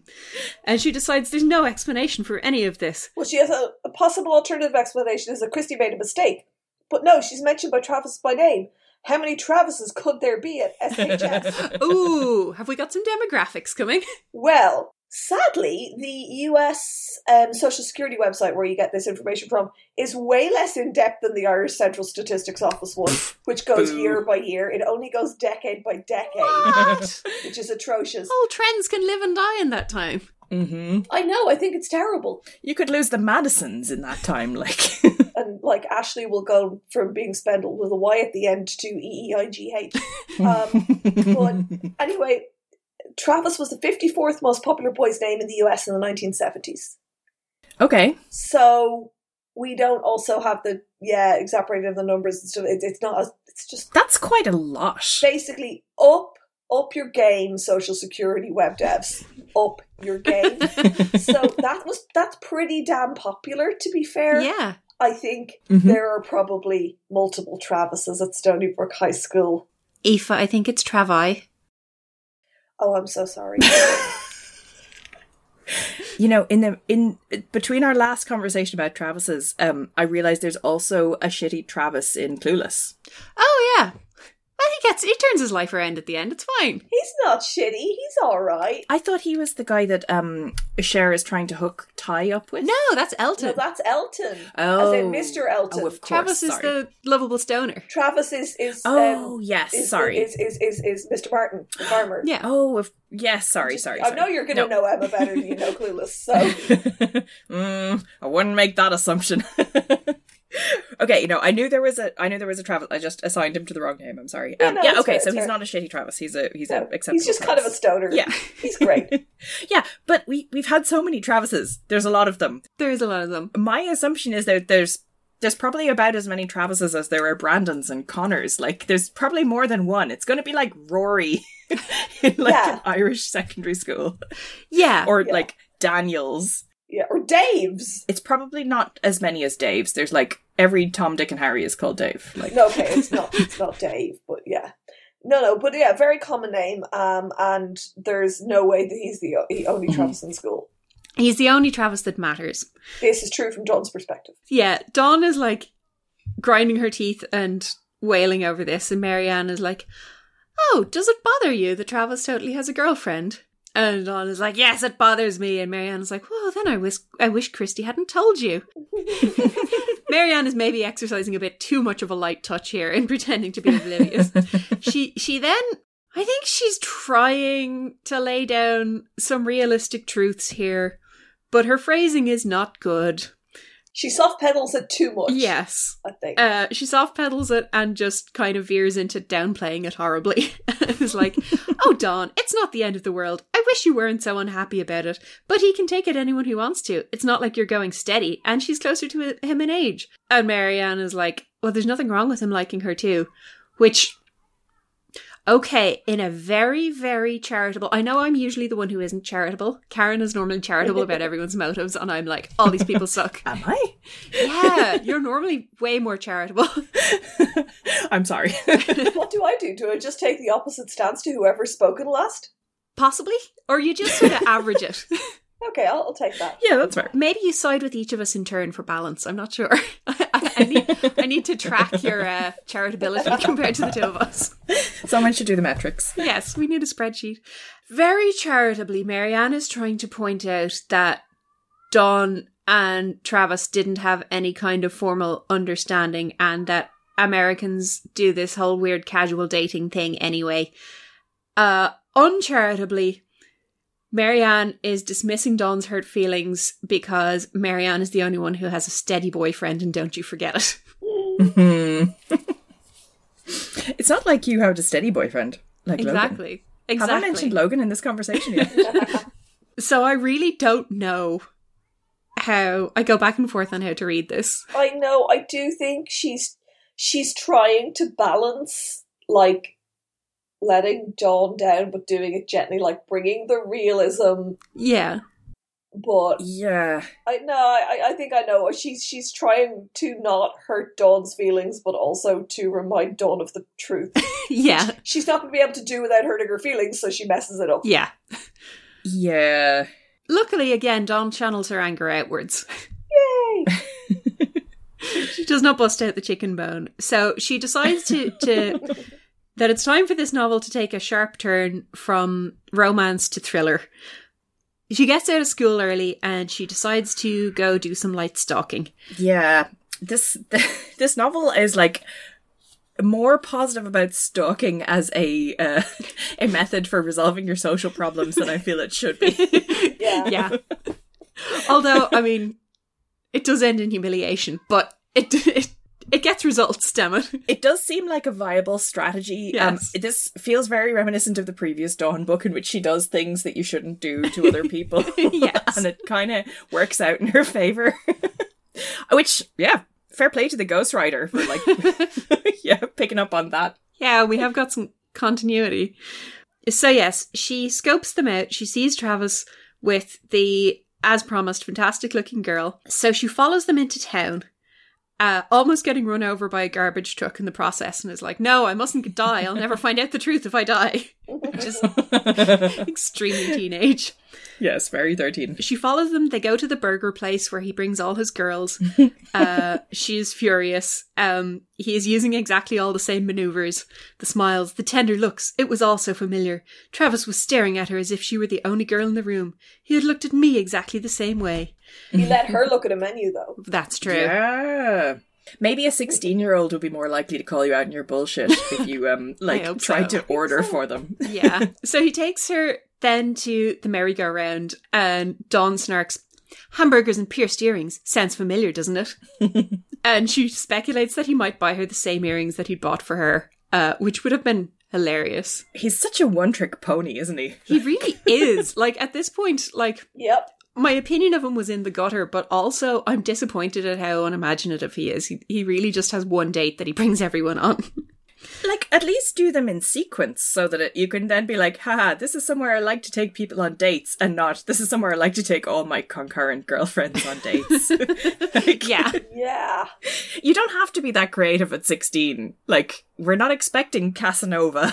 But I bet there's multiple lunch places in town. I was about to say it's Stony Brook. Maybe there aren't that many lunch places. I bet there's a fucking fantastic artisan cafe in the civic centre though, with like local produce from local producers, oh, I'm sure there is.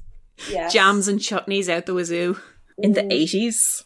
What's the 90s now? It's just that well funded, Karen. They have sun dried tomatoes like you wouldn't believe. It's 25 years ahead of the time. Okay.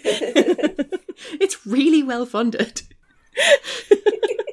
so Dawn then follows them to the park. She's better at park stalking than Nancy Drew because when Travis and his girlfriend sit down on a bench to make out, Dawn has the cop on to hide in a bus shelter. and I respect her for that because Nancy Drew will just fucking stand there.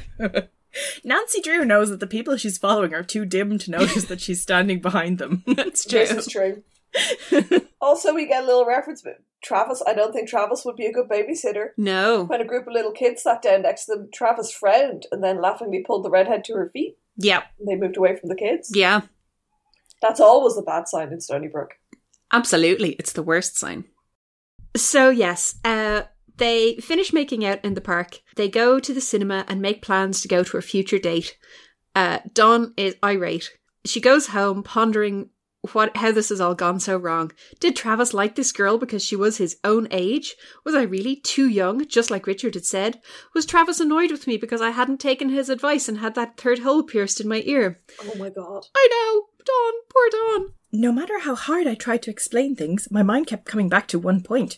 Travis didn't care about me at all. How could I have been so mistaken about him? Yeah, so that's an option, Don. But the other option is that he knows you're there and he's doing it on purpose.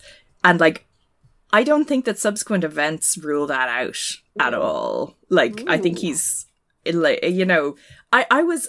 I was waiting for Dawn to get caught. I was like, oh, oh this is so embarrassing like just like the the, the reflected cringe here Wasn't there a moment where he almost saw her at the start? anytime that somebody almost sees you but you think you got away with it in a book they fucking saw you Oh boy, this is a fascinating reading that had not occurred to me at all. Travis is a prick, so Yeah. like what's Travis gonna do? It's not off brand for him. He's not gonna be like, "Oh no, I've been caught." He's gonna lean into it and be like, Yeah. "Check out my hot redhead swim team captain lady." Yeah. You know, Mm-hmm. Interesting. Yikes. Oh wow, this got so much worse. Ugh. Next BSC meeting, um, Christy is raving about Travis in her own way because he's on so many different sports teams. Yeah. I love that this is what Christy admires about him. Although apparently Travis can fucking cross gender boundaries because he might try out for the school play too. So someone should tell Zach that even gross alpha Chad males can be in the play. Sorry, I just pictured the, the Chad Travis versus the Virgin James Hobart. Team James Hobart. Absolutely, all the way.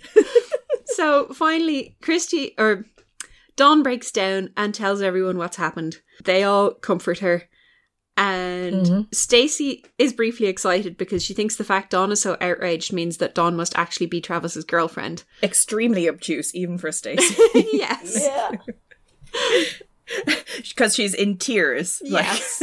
you know. Don't be excited for her. If if she's going out with him, it's clearly not going well. Also, she's not going out with him and this relationship was largely in her head and that's a good thing. Yeah. Stacey understands that.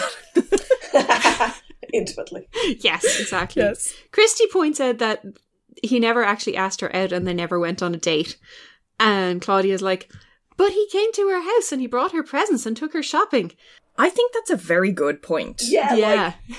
they they did date, dating adjacent activities. Like, yeah, no, I he absolutely was indicating interest in her. yes. Like, y- you don't have to have a formal agreement that you are going steady as per Greece. Like, yes. um, Yeah. that. Uh, I mean, the, the 1970s movie set in the 50s, not the country. Um, you know, Ah, yes, in Greece, in Gre- the country of Greece where all relationships are formally contracted. Yes. Claudia's not wrong, right? No.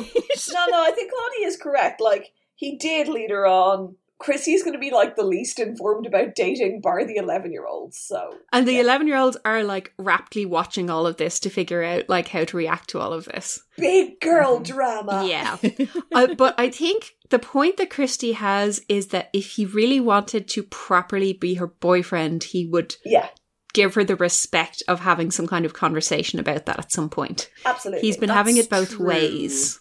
Yeah. Like yes. he's been he's been wooing her without actually making any kind of Mm-hmm. like commitment or whatever. And it's not like he's gone out on a few dates with another girl. He's kind of joined at the hip to this other lady. yeah, like, he fully they- has a girlfriend. to the point where, um, like a random middle schooler from who's not even in the same school knows that they're a couple. Yeah. Yeah. Like, as in, yeah, Christy has the goss on this, even though she doesn't know the girl's name. She just knows that she's the captain of the swim team And she's And hot. she's and she's Gorgeous. smoking. Well, I mean, yeah. So I think like everyone, Christie has a point from that stance, but in terms of like, did he give Dawn the impression? Yes. yeah. Yes, he did. hmm As as Stacy says, Travis gave Dawn the idea that he liked her, so he's definitely a creep. Yeah. I mean, that's not the only reason he's a fucking creep. But, But yeah. yes, it's on the list. hmm Um Claudia says that she'll meet someone nicer. Don thinks that there couldn't be anyone nicer, which is a very bleak worldview. There definitely are Desperate. people who are at least 5% nicer than Travis out there. Uh, Marianne announces that actually she has someone in mind. Logan has a cousin called Lewis who's coming for a visit. He's very nice and he doesn't have a girlfriend. he's also fourteen, not sixteen. Yes. This sounds reasonable. He's got a lot going for him. This is the point where Marianne goes from like super sensitive and tuned into Dawn Yes. into like, I will cure all your problems, Dawn, immediately. No, don't thank me. The solution to all problems is one of the Bruno men. Matchmaking mode engaged. Sympathetic listener mode disabled. You need a boyfriend as close to mine as possible. As a friend of mine once said to me when I was like going through a breakup, the best way to get over one guy is to get under another one. That is definitely the principle that Marianne is working on. I thought of that exact moment. I was like, this is exactly Marianne's reasoning here. It's to get under another pen pal. That's what you need. Yes. Hmm. Next, uh, Marianne is babysitting the Hobarts. Uh, we have more drama, drama. Uh, they decide it's finally time to put on the play. They go and round up everybody. They bang on doors and demand everyone come out to see their play. Nobody has anything on, so everyone turns up to see it. They're like, we we spent so much time rehearsing that we forgot to like advertise that the play was on, which is delightful. And yeah, like that's the part that I hate of any job is telling like, you know, marketing it. So I, I totally um like respect this decision to spend all their time on the artistic impulse. It works out fine anyway. Everyone's bored, so everyone turns up. It's it's Stony Brook, you know, there's not even an, any any angry pigs going hog wild this week. So yeah, they all have time to go to the play. They'll turn up for the opening of an envelope. And despite the well funded civic centre, there's obviously nothing going on there that today. I also I do like that w- you want to invite adults, like you want to invite grown-ups, and like who, which grown-ups do we know that will be around? Is Mrs. Is Mrs. Pike available? Mrs. Pike is thankfully available, so she Yes. shows up. to be fair, when we were living in like Clontarf, there was a crowd of kids who used to play on the green outside our building, and they put up a poster saying that they were staging a play. And I absolutely would have gone to see it, only like Sophia was a very small infant and she was asleep when it was on. But I absolutely Aw. would have turned up just to see what they did. Well, see, they put up a poster. Well, like, you exactly. know. They planned. so the play goes well. Um, the audience loves it. Zach fucking turns up. Ugh. Zach is Zach. Zach drags James away. Um, everyone wants to like mill around James and praise him for the play, but Jack, Zach, James, James allows himself to be dragged away. Marianne has a has a moment of like, hmm, what does this remind me of? It's almost like this is thematically linked to other things that have happened in the past several days. Um, the the bit that actually really annoyed me about this, i- the way that it was written, is that um, like it- James, the director, realizes that he um. Like, how do I begin this whole thing? And Marianne is like, you should, you should make an introduction. And she gives him a big pep talk about how he should talk about how he's written this play. And, you know, it's it's so unusual um and you should get out there and let people know what your vision is and he's like okay i'll do that a few minutes later he cleared his throat and stepped in front of the crowd marianne crossed her fingers as he finished the introduction and took a seat in the front row where's the introduction Yeah. they just don't give it like tell us what james said it was it's probably hilarious and adorable Yes, Wh- why is that not here did you just not want to write it I think so. Probably riding up against a deadline is probably why. yeah, put one line in come on. No. Well, then it would have been like the world's shortest pep talk a la Christie. now get out there and appreciate my art. Yeah, I'm just noticing, yeah, chunks of dialogue that feel important are missing. yeah, it's just paraphrased. you could have paraphrased it without giving Marianne's fucking pep talk. Like, Yes. And then James introduced the play, and then we did the play. That would have been fine. Yes. Um, Marianne then decides to get her medal on and she writes a letter in the club notebook under the entry for this babysitting job, Mhm. uh, explaining to Dawn that basically, uh, you know, the A plot is thematically resonant with the B plot and that Travis sucks.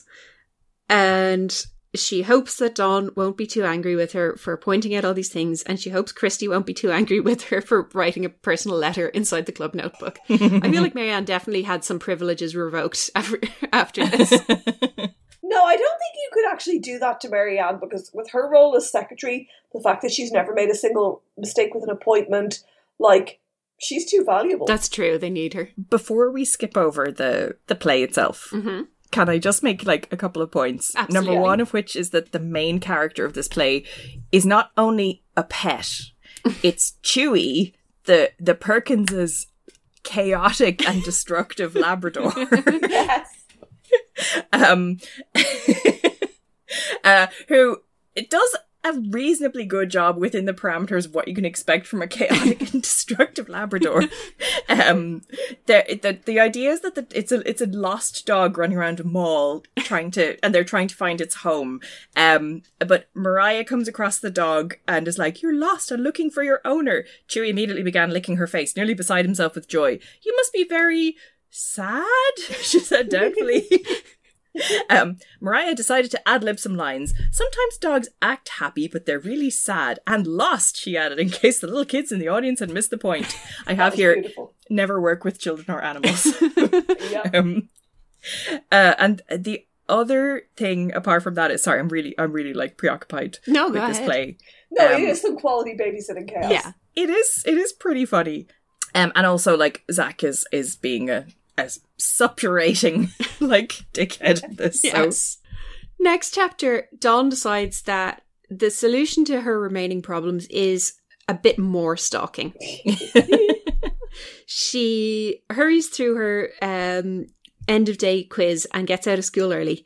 She puts on some sunglasses for better stalking capability. totally unrecognizable. Travis does not notice her lurking outside the school uh, because he's too busy paying attention to his hot girlfriend, uh, who Christy has established the girl's name is Sarah Very generic. she follows them back into town. Um, they go back to the merry-go-round again because there's apparently like one shop in the city centre.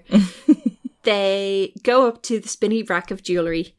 Uh, Sarah is saying that she wants to get some silver hoops, and Travis is trying to browbeat her into getting some giant gold hoops instead. I remember thinking what a wispy little girl voice she had, and then it happened.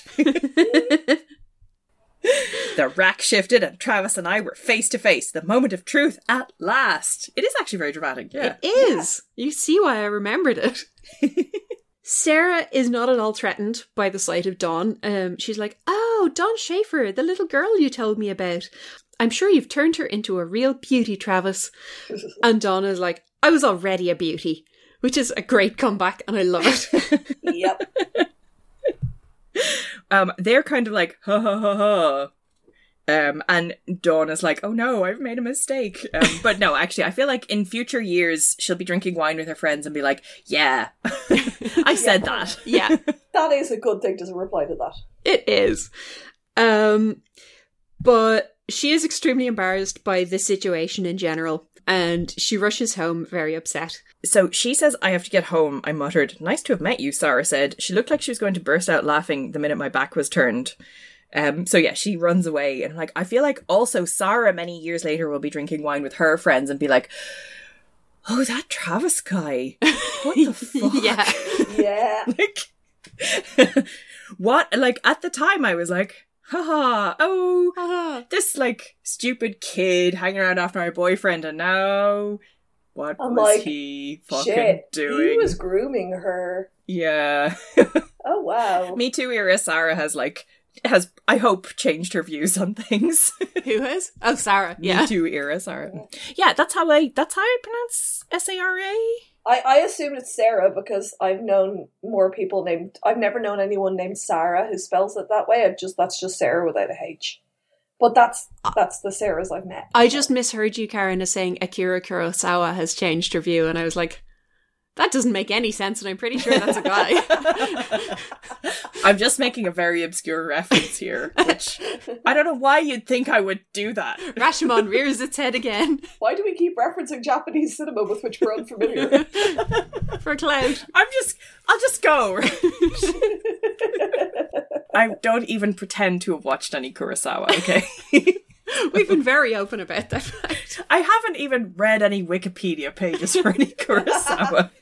Well, Dawn gets home and is very upset, and Marianne turns up and says that the whole thing reminds her of My Fair Lady, and she never liked My Fair Lady, and It's so subtle. so so. like- so. Do you- did you ever see My Fair Lady? She asked. You know, the movie based on the play Pygmalion. I'm sorry, what 13 year old is going to be more familiar with Pygmalion than My Fair Lady? Oh yeah, fucking love a bit of Shawmy. But My Fair Lady never heard of it, but Pygmalion, of course.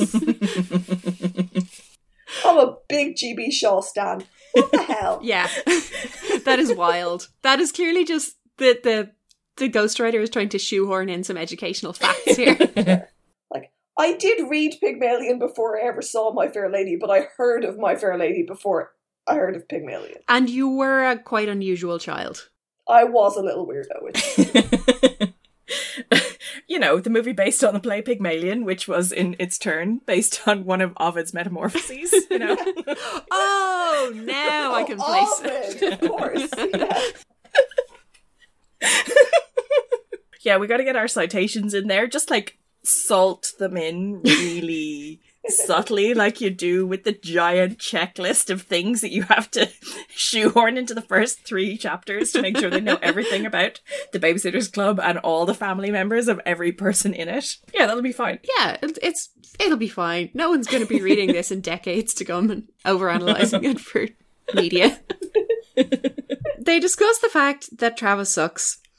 Uh, Marianne says that she thinks she should confront him and give him a piece of her mind, uh, which is quite a ballsy bit of advice to give someone.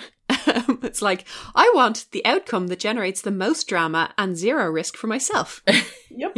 We've all wanted to give that advice, but you have to bite it back. That's harmonica verse advice. exactly. Yeah. So Dawn finally decides to give up on the elf stalking and just straight up phones him like a person. And she tells him that he really hurt her feelings and he was too bossy. And he was like, What? How could something like that hurt you? You're a great looking girl, Dawn. I just figured you could use a few suggestions on how to dress and do your hair. Okay, you got this. Uh, then he tries to gaslight her some more. He says that if they get together and talk about it, she'll come round to seeing things his way. Yeah, don't look into the into the snake eyes, Dawn. Yes, Dawn is having none of it. Very clever doing this by phone. Yes. Yeah, she can't see how hot he is, so there's no distractions. Mm-hmm. Um, and then Dawn interrupts him, and I wanted to cheer. He's he's starting to tell her that she's blowing this out of proportion, and she's like, "No, it's true, actually." And I love it. And he calls her crazy, and she says it's not crazy at all. And yeah, she sticks it to the man. It's great. Well, she knows what gaslighting looks like. Let's not forget. game recognized game. yes. Well- don't teach your granny to suck eggs, Travis. Maybe she's learned a valuable lesson, and she'll never gaslight again. We hope. Allegedly, she learned that at the end of the last gaslighting escapade, No, she didn't. or gascapade, as you will. She learned that it worked really well and got her everything she wanted and Yeah. with no negative consequences to her. so, what she told everybody in the family meeting at that point was, I've realized we should just be honest with each other. And she does not confess that she's been like tormenting Yeah, her yeah. sister, unbeknownst to her. In other words, she continued to gaslight and she got the outcome she wanted. So, yeah, Yeah. she did not learn that gaslighting was bad. She learned that it's perfectly fine if you don't get caught. exactly. and if you're only doing it to someone you truly profess to love, Oh, okay. May- Maybe we shouldn't bring in Dawn's prior history to this particular point at which she is the actual victim. Maybe we're not supposed to do that. I know it's complicated. It does sound like we're victim blaming her, but also she definitely gaslit someone before.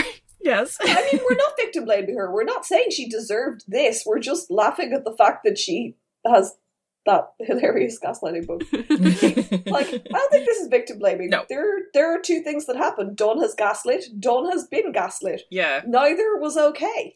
Also, I can't cut this section out because it would be an absolute crime to deprive the world of the word gascade. I feel like that's what gets me cancelled, but like, You're going out on a high. okay. Right. Uh, And all I'm saying is she did something shitty in the past, and now she recognizes when someone else is trying to do it to her. Yes, definitely. Um, and I don't know how I feel about that. Okay, so she's still she's giving him the third degree, Yes. which he deserves. She tells him that uh, he sucks, basically, and Yeah. he is outraged and incredulous. Then she decides that we've spent enough time in the thriller realm and she wants to turn it back into a romance. So she very tenderly tells him that she's called him to say goodbye and that she hopes he finds the perfect girl one day. Uh, She's out there somewhere, but I'm not her. Maybe it's Sarah. And then she hangs up the receiver very gently and stares out the window for a few minutes. She is loving the drama. Oh yeah. Oh yeah. it's wonderful, but also it's the most backhanded thing you could say. Maybe it's that girl you were out with. Hmm, Maybe. maybe. Maybe. Good luck with that, Travis. Not me though. See ya. That is one hundred percent someone who's imagining how this would look on film. Yes. yes. She, like she's she's thinking of what music will be playing while she's looking out the window and she's wishing Oh, yeah. it was raining. Yes, Oh, it's yeah. definitely raining. yes. She's like a girl in a karaoke video. Yes. yes. The next day, Dawn is in her bedroom and Marianne comes in and announces that, um, okay, this isn't a great example of like not controlling people. Um, because Marianne has uh, taken the initiative to write to Logan's cousin Lewis and tell him all about Dawn and send him a picture of her without her knowledge or consent. Uh, this is not great, Marianne. It, it's almost like the message is, you know, don't go out with older boys because they'll try to control you. Go to your parents and get a great arranged marriage instead. That's what you need. Yeah. yeah. One in every 25 arranged marriages ends in divorce. So yeah, Dawn is not enthusiastic, but she agrees that, you know, his picture is not terrible. uh she does not fall in instant LUV with the picture of Lewis, but she grudgingly says that if he wants to take her out on a date when he comes up to Stony Brook, she'll go.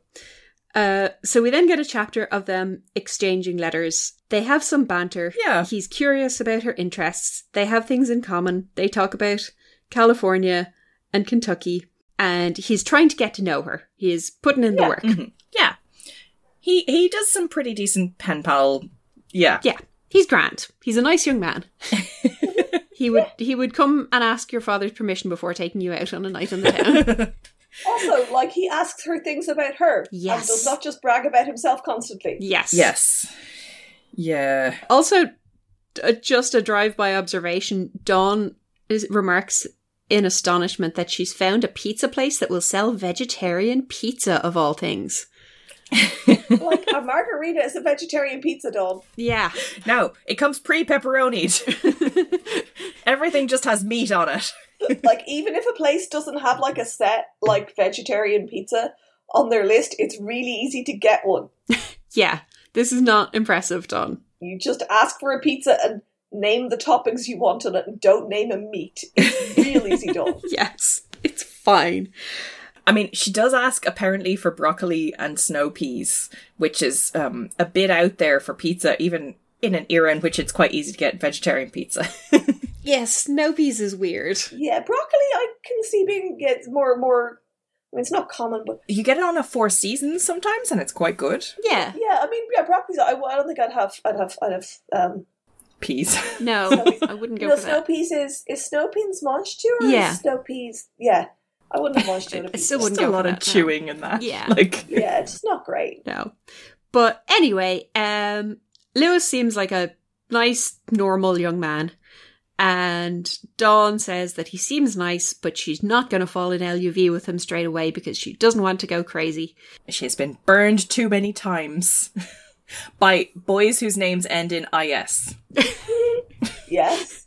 Yeah, that's true. Be careful, Don. She doesn't want to fall into old patterns here. Mm-hmm. And she decides that maybe they'll just be friends, maybe they'll be more, but time will tell. The end. Um, there's a bit where like she's exchanged a few letters, and then Marianne comes into her room and is like a granny who's picked a nice young man for you to take to your debs. And Yes. it's like, so you're changing your mind a little about Lewis, eh? Uh, uh." Oh, Jesus, Marianne. Marianne has not met him either. no. Like- She's going on Logan's recommendation, and I know that you like Logan and you trust him, but this is his cousin. Like, But Logan is perfect and could never be wrong. Plus, as we've seen, as we've seen, sometimes the, the the dude friends might not see the bad side Very of their true. dude friend. yeah.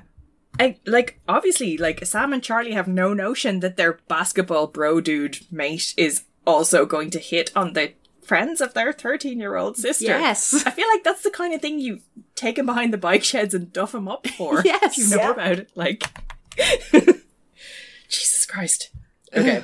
Anyway, uh, Lewis, as far as we know, by the end of the book, is non is non toxic. Yeah. Um, time will tell, I guess. yeah, exactly. Um, okay, this had a lot of fashion. I did. I was enjoying the fashion. So we had, yeah, the ear the first chapter, everyone was doing misguided makeovers, so there were lots of outfits there. Oh my god, we have a first, uh, our first sighting of a Babysitters Club staple here. So we get a description of Claudia's outfit. Uh, she's wearing black cotton bib overalls over a white turtleneck with a shiny black patent leather belt looped around her waist, black suede ankle boots, and white cotton socks. Her long black hair swept off her face with giant white plastic barrettes. Anyone else would look like a penguin in that getup, but Claudia looked great. And also like a penguin. We finally got on anyone else. This outfit looked ridiculous, but just take my word for it, you guys. If you were actually there, Claudia looked fine. Okay. I feel like to look like a penguin, you'd also have to have like one yellow accessory up near your face. Yeah. yes. She looked like somebody wearing overalls and shoes and Yeah. maybe frilly socks. I Not don't know super that penguin-y. penguin is. Yeah. No, like penguin would be like a white belly and everything else is black. Yeah, if she Yeah. was actually wearing a tuxedo Yes. um, and and had a beak on, as you point out. yes. Or at least like a yellow bow tie or something. Yeah. but then you would be doing it ironically, and that would also be kind of fun. So yeah, It would actually. I mean, Claudia would do an ironic. Yeah. Would 100 and he, she'd wear penguin earrings then. yes, Yes. She would 100% do an ironic penguin outfit. Exactly. Wearing a tuxedo to a babysitters club meeting might be overkill, but who knows? Maybe. Dawn is looking casual but gorgeous in her pale blue 10 button top with her favourite jeans, which, as established, was the only outfit she had with her anyway. So What's a 10 button top? this Hmm. Are is we just meant like to assume. like a blouse Is it with like buttons? buttons. all the way down or is it like Henley style? Like, uh, No, that only has three. yeah, true, but I'd say it's all- buttons all the way down. it just seems to be weird to name the number of buttons as opposed to the Yeah. one at the top. It is all. Maybe Travis knows how many buttons are there because he counted them and thinks you should wear twelve button top. Travis is a fucking basic bitch, by the way. Um, Don keeps raving about how sexy he looks in his outfits, and literally every time he's wearing like a blue shirt and some jeans. Yeah. Like he has put zero effort into his look at any point. Doesn't somebody diss his look at one point as well? Doesn't Dawn. Was it Dawn? Someone, Was it Don? someone dissed his stonewashed jeans. Yes. Let me find it. In one of them, she's like, "Oh, he, his jeans are bleached to the perfect shade," um, and then somebody else is like, "Yeah, tell him to buy some new like jeans that aren't stonewashed." Yes, it's when they're roasting him at the end. Uh, Don says, I just thought of something I should have said. I should have told Travis to have his hair trimmed and to get rid of those stonewashed jeans. He could use a few fashion tips himself. I love that actually. That Yeah. like she's conscious of how rose tinted those glasses were. That she was like, "Oh my Yeah. god, Yeah. the jeans are the best thing ever." And then afterwards, she's like, mm. Like, his jeans are fucking ugly and yeah. Yeah. he needs that haircut. Yes. Uh, Sarah is wearing a white cotton jumpsuit to school, which is fucking audacious. Can you imagine trying to keep a clean, a white outfit clean at school for an entire day? "I would not have attempted it." No. Occurred to me to try to do that. God, no, never. I don't think I tried to wear a white top to school ever. Um, there, I recall one girl in our year wore a jumpsuit in um, once because I specifically remember her telling me or somebody else that she'd bought it for three pounds when it was on sale in a particular shop and i was like oh my god i saw all the clothes in the sale rack and i looked at them and i would not i'd like just it i just didn't have the fashion sense to pick something like that off the rack um but it was denim and she bought it for three pounds and she looked amazing in it so um aoife i salute you this is a different aoife sorry Me. I did not wear cool things. Karen, I have a question for you, and I think I can anticipate the answer, but I'm going to need your formal judgment on this.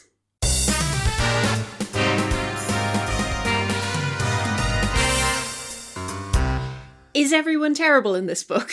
Um, I guess men are terrible. no. Um, Yep. Okay. Uh, no, it is an interesting study in different varieties of toxic masculinity and abusive behavior, none of which are specifically also found in Pygmalion and or um, My Fair Lady and or Ovid. Okay, I'm just gonna say. Um, uh, there. uh, no, most people are actually okay in this. Um, apart from the obvious villains, who are Yeah. Zach and Travis. In case you didn't pick that up during the whole Yeah. however many hours this is gonna come out at. Dawn stalks some people, which is ill advised. um, uh, everything else is is fine, I think. Um, also, maybe don't um when your friend is going through some stuff with a bad boyfriend don't be like i have the most amazing pen pal for you who i haven't met but is the cousin of my boyfriend and I've also already sent him your picture yes without asking you um and address because I'm definitely setting you up. Yeah. and I really hope you like him because I've got a lot riding on this. Also, the only acceptable men in the world come from Kentucky. you heard it here first. And their names start with L. Yes. Yeah, They're L Bruno. Alberta. Yeah, Marianne is not terrible, but she is a bit problematic. yeah. I mean, she's she's she's so good for most of the book. She only goes off the rails at the end with her little matchmaking scheme. Yeah. Uh, she at least means well, unlike, say, Dawn in the last book. Yeah, yeah. She's she's she's not trying to gaslight, classic gaslight, uh, anyone into believing they're being haunted by Jared Mulray. So that's nice. Yeah. We're grading on a curve here. Oh, yeah. Also, I would imagine that Sarah, um, the hot red-headed, um, white jumpsuit wearing swim, uh, swim team captain, is probably also an acceptable person when she's not um being fed information by her crappy boyfriend. Yeah, entirely likely. We'll give her the benefit of the doubt. She has an annoying voice, though. That's Mm, true. yep. Well, I think she's putting on the annoying voice to be like submissive for Travis's approval. Yes, because I think it's a fake voice, and when she breaks up with him, she'll be like, "Oh, I can't believe I used to talk in that stupid voice around him." I actually had that same thought, especially because when Dawn remarked on the voice, hmm uh, Sarah was expressing an opinion to Travis that was contrary to Travis's. Yeah, Ooh. Oh. I think the voice That's is really absolutely interesting. for Travis's benefit. I want Yeah. Sarah to come back in another book and talk in her real voice. Oh, that's so funny. Uh, but uh, I'm allergic to nickel. now, should we go get a burger? Exactly. Our next book is going to be number 38 Christie's Mystery Admirer. Another boys' book, two boys' books in a row. Ugh, another boy book. Ugh. Haven't we had enough boys? In the meantime, hit us up on the social. Uh, we are on Twitter as at Podcast Dawn. We are on Tumblr, Facebook, and Instagram as the podcast at Dawn's House. You can send us an email at the podcast at Dawn's House at gmail.com. And please rate and review and subscribe in your podcast apps and tell all your friends about us, but like not in a pushy, controlling way where like they have to keep listening to us in order to maintain credibility with you. Just like suggest it as something they might enjoy. I want to be very clear about that. Maybe put it on if you're on a car trip together. Yeah. So convincing, Esther. Yeah, I think that's everything. And Yeah. in conclusion, I would just like to say, why are men? Yeah. also, pen pals aren't that exciting.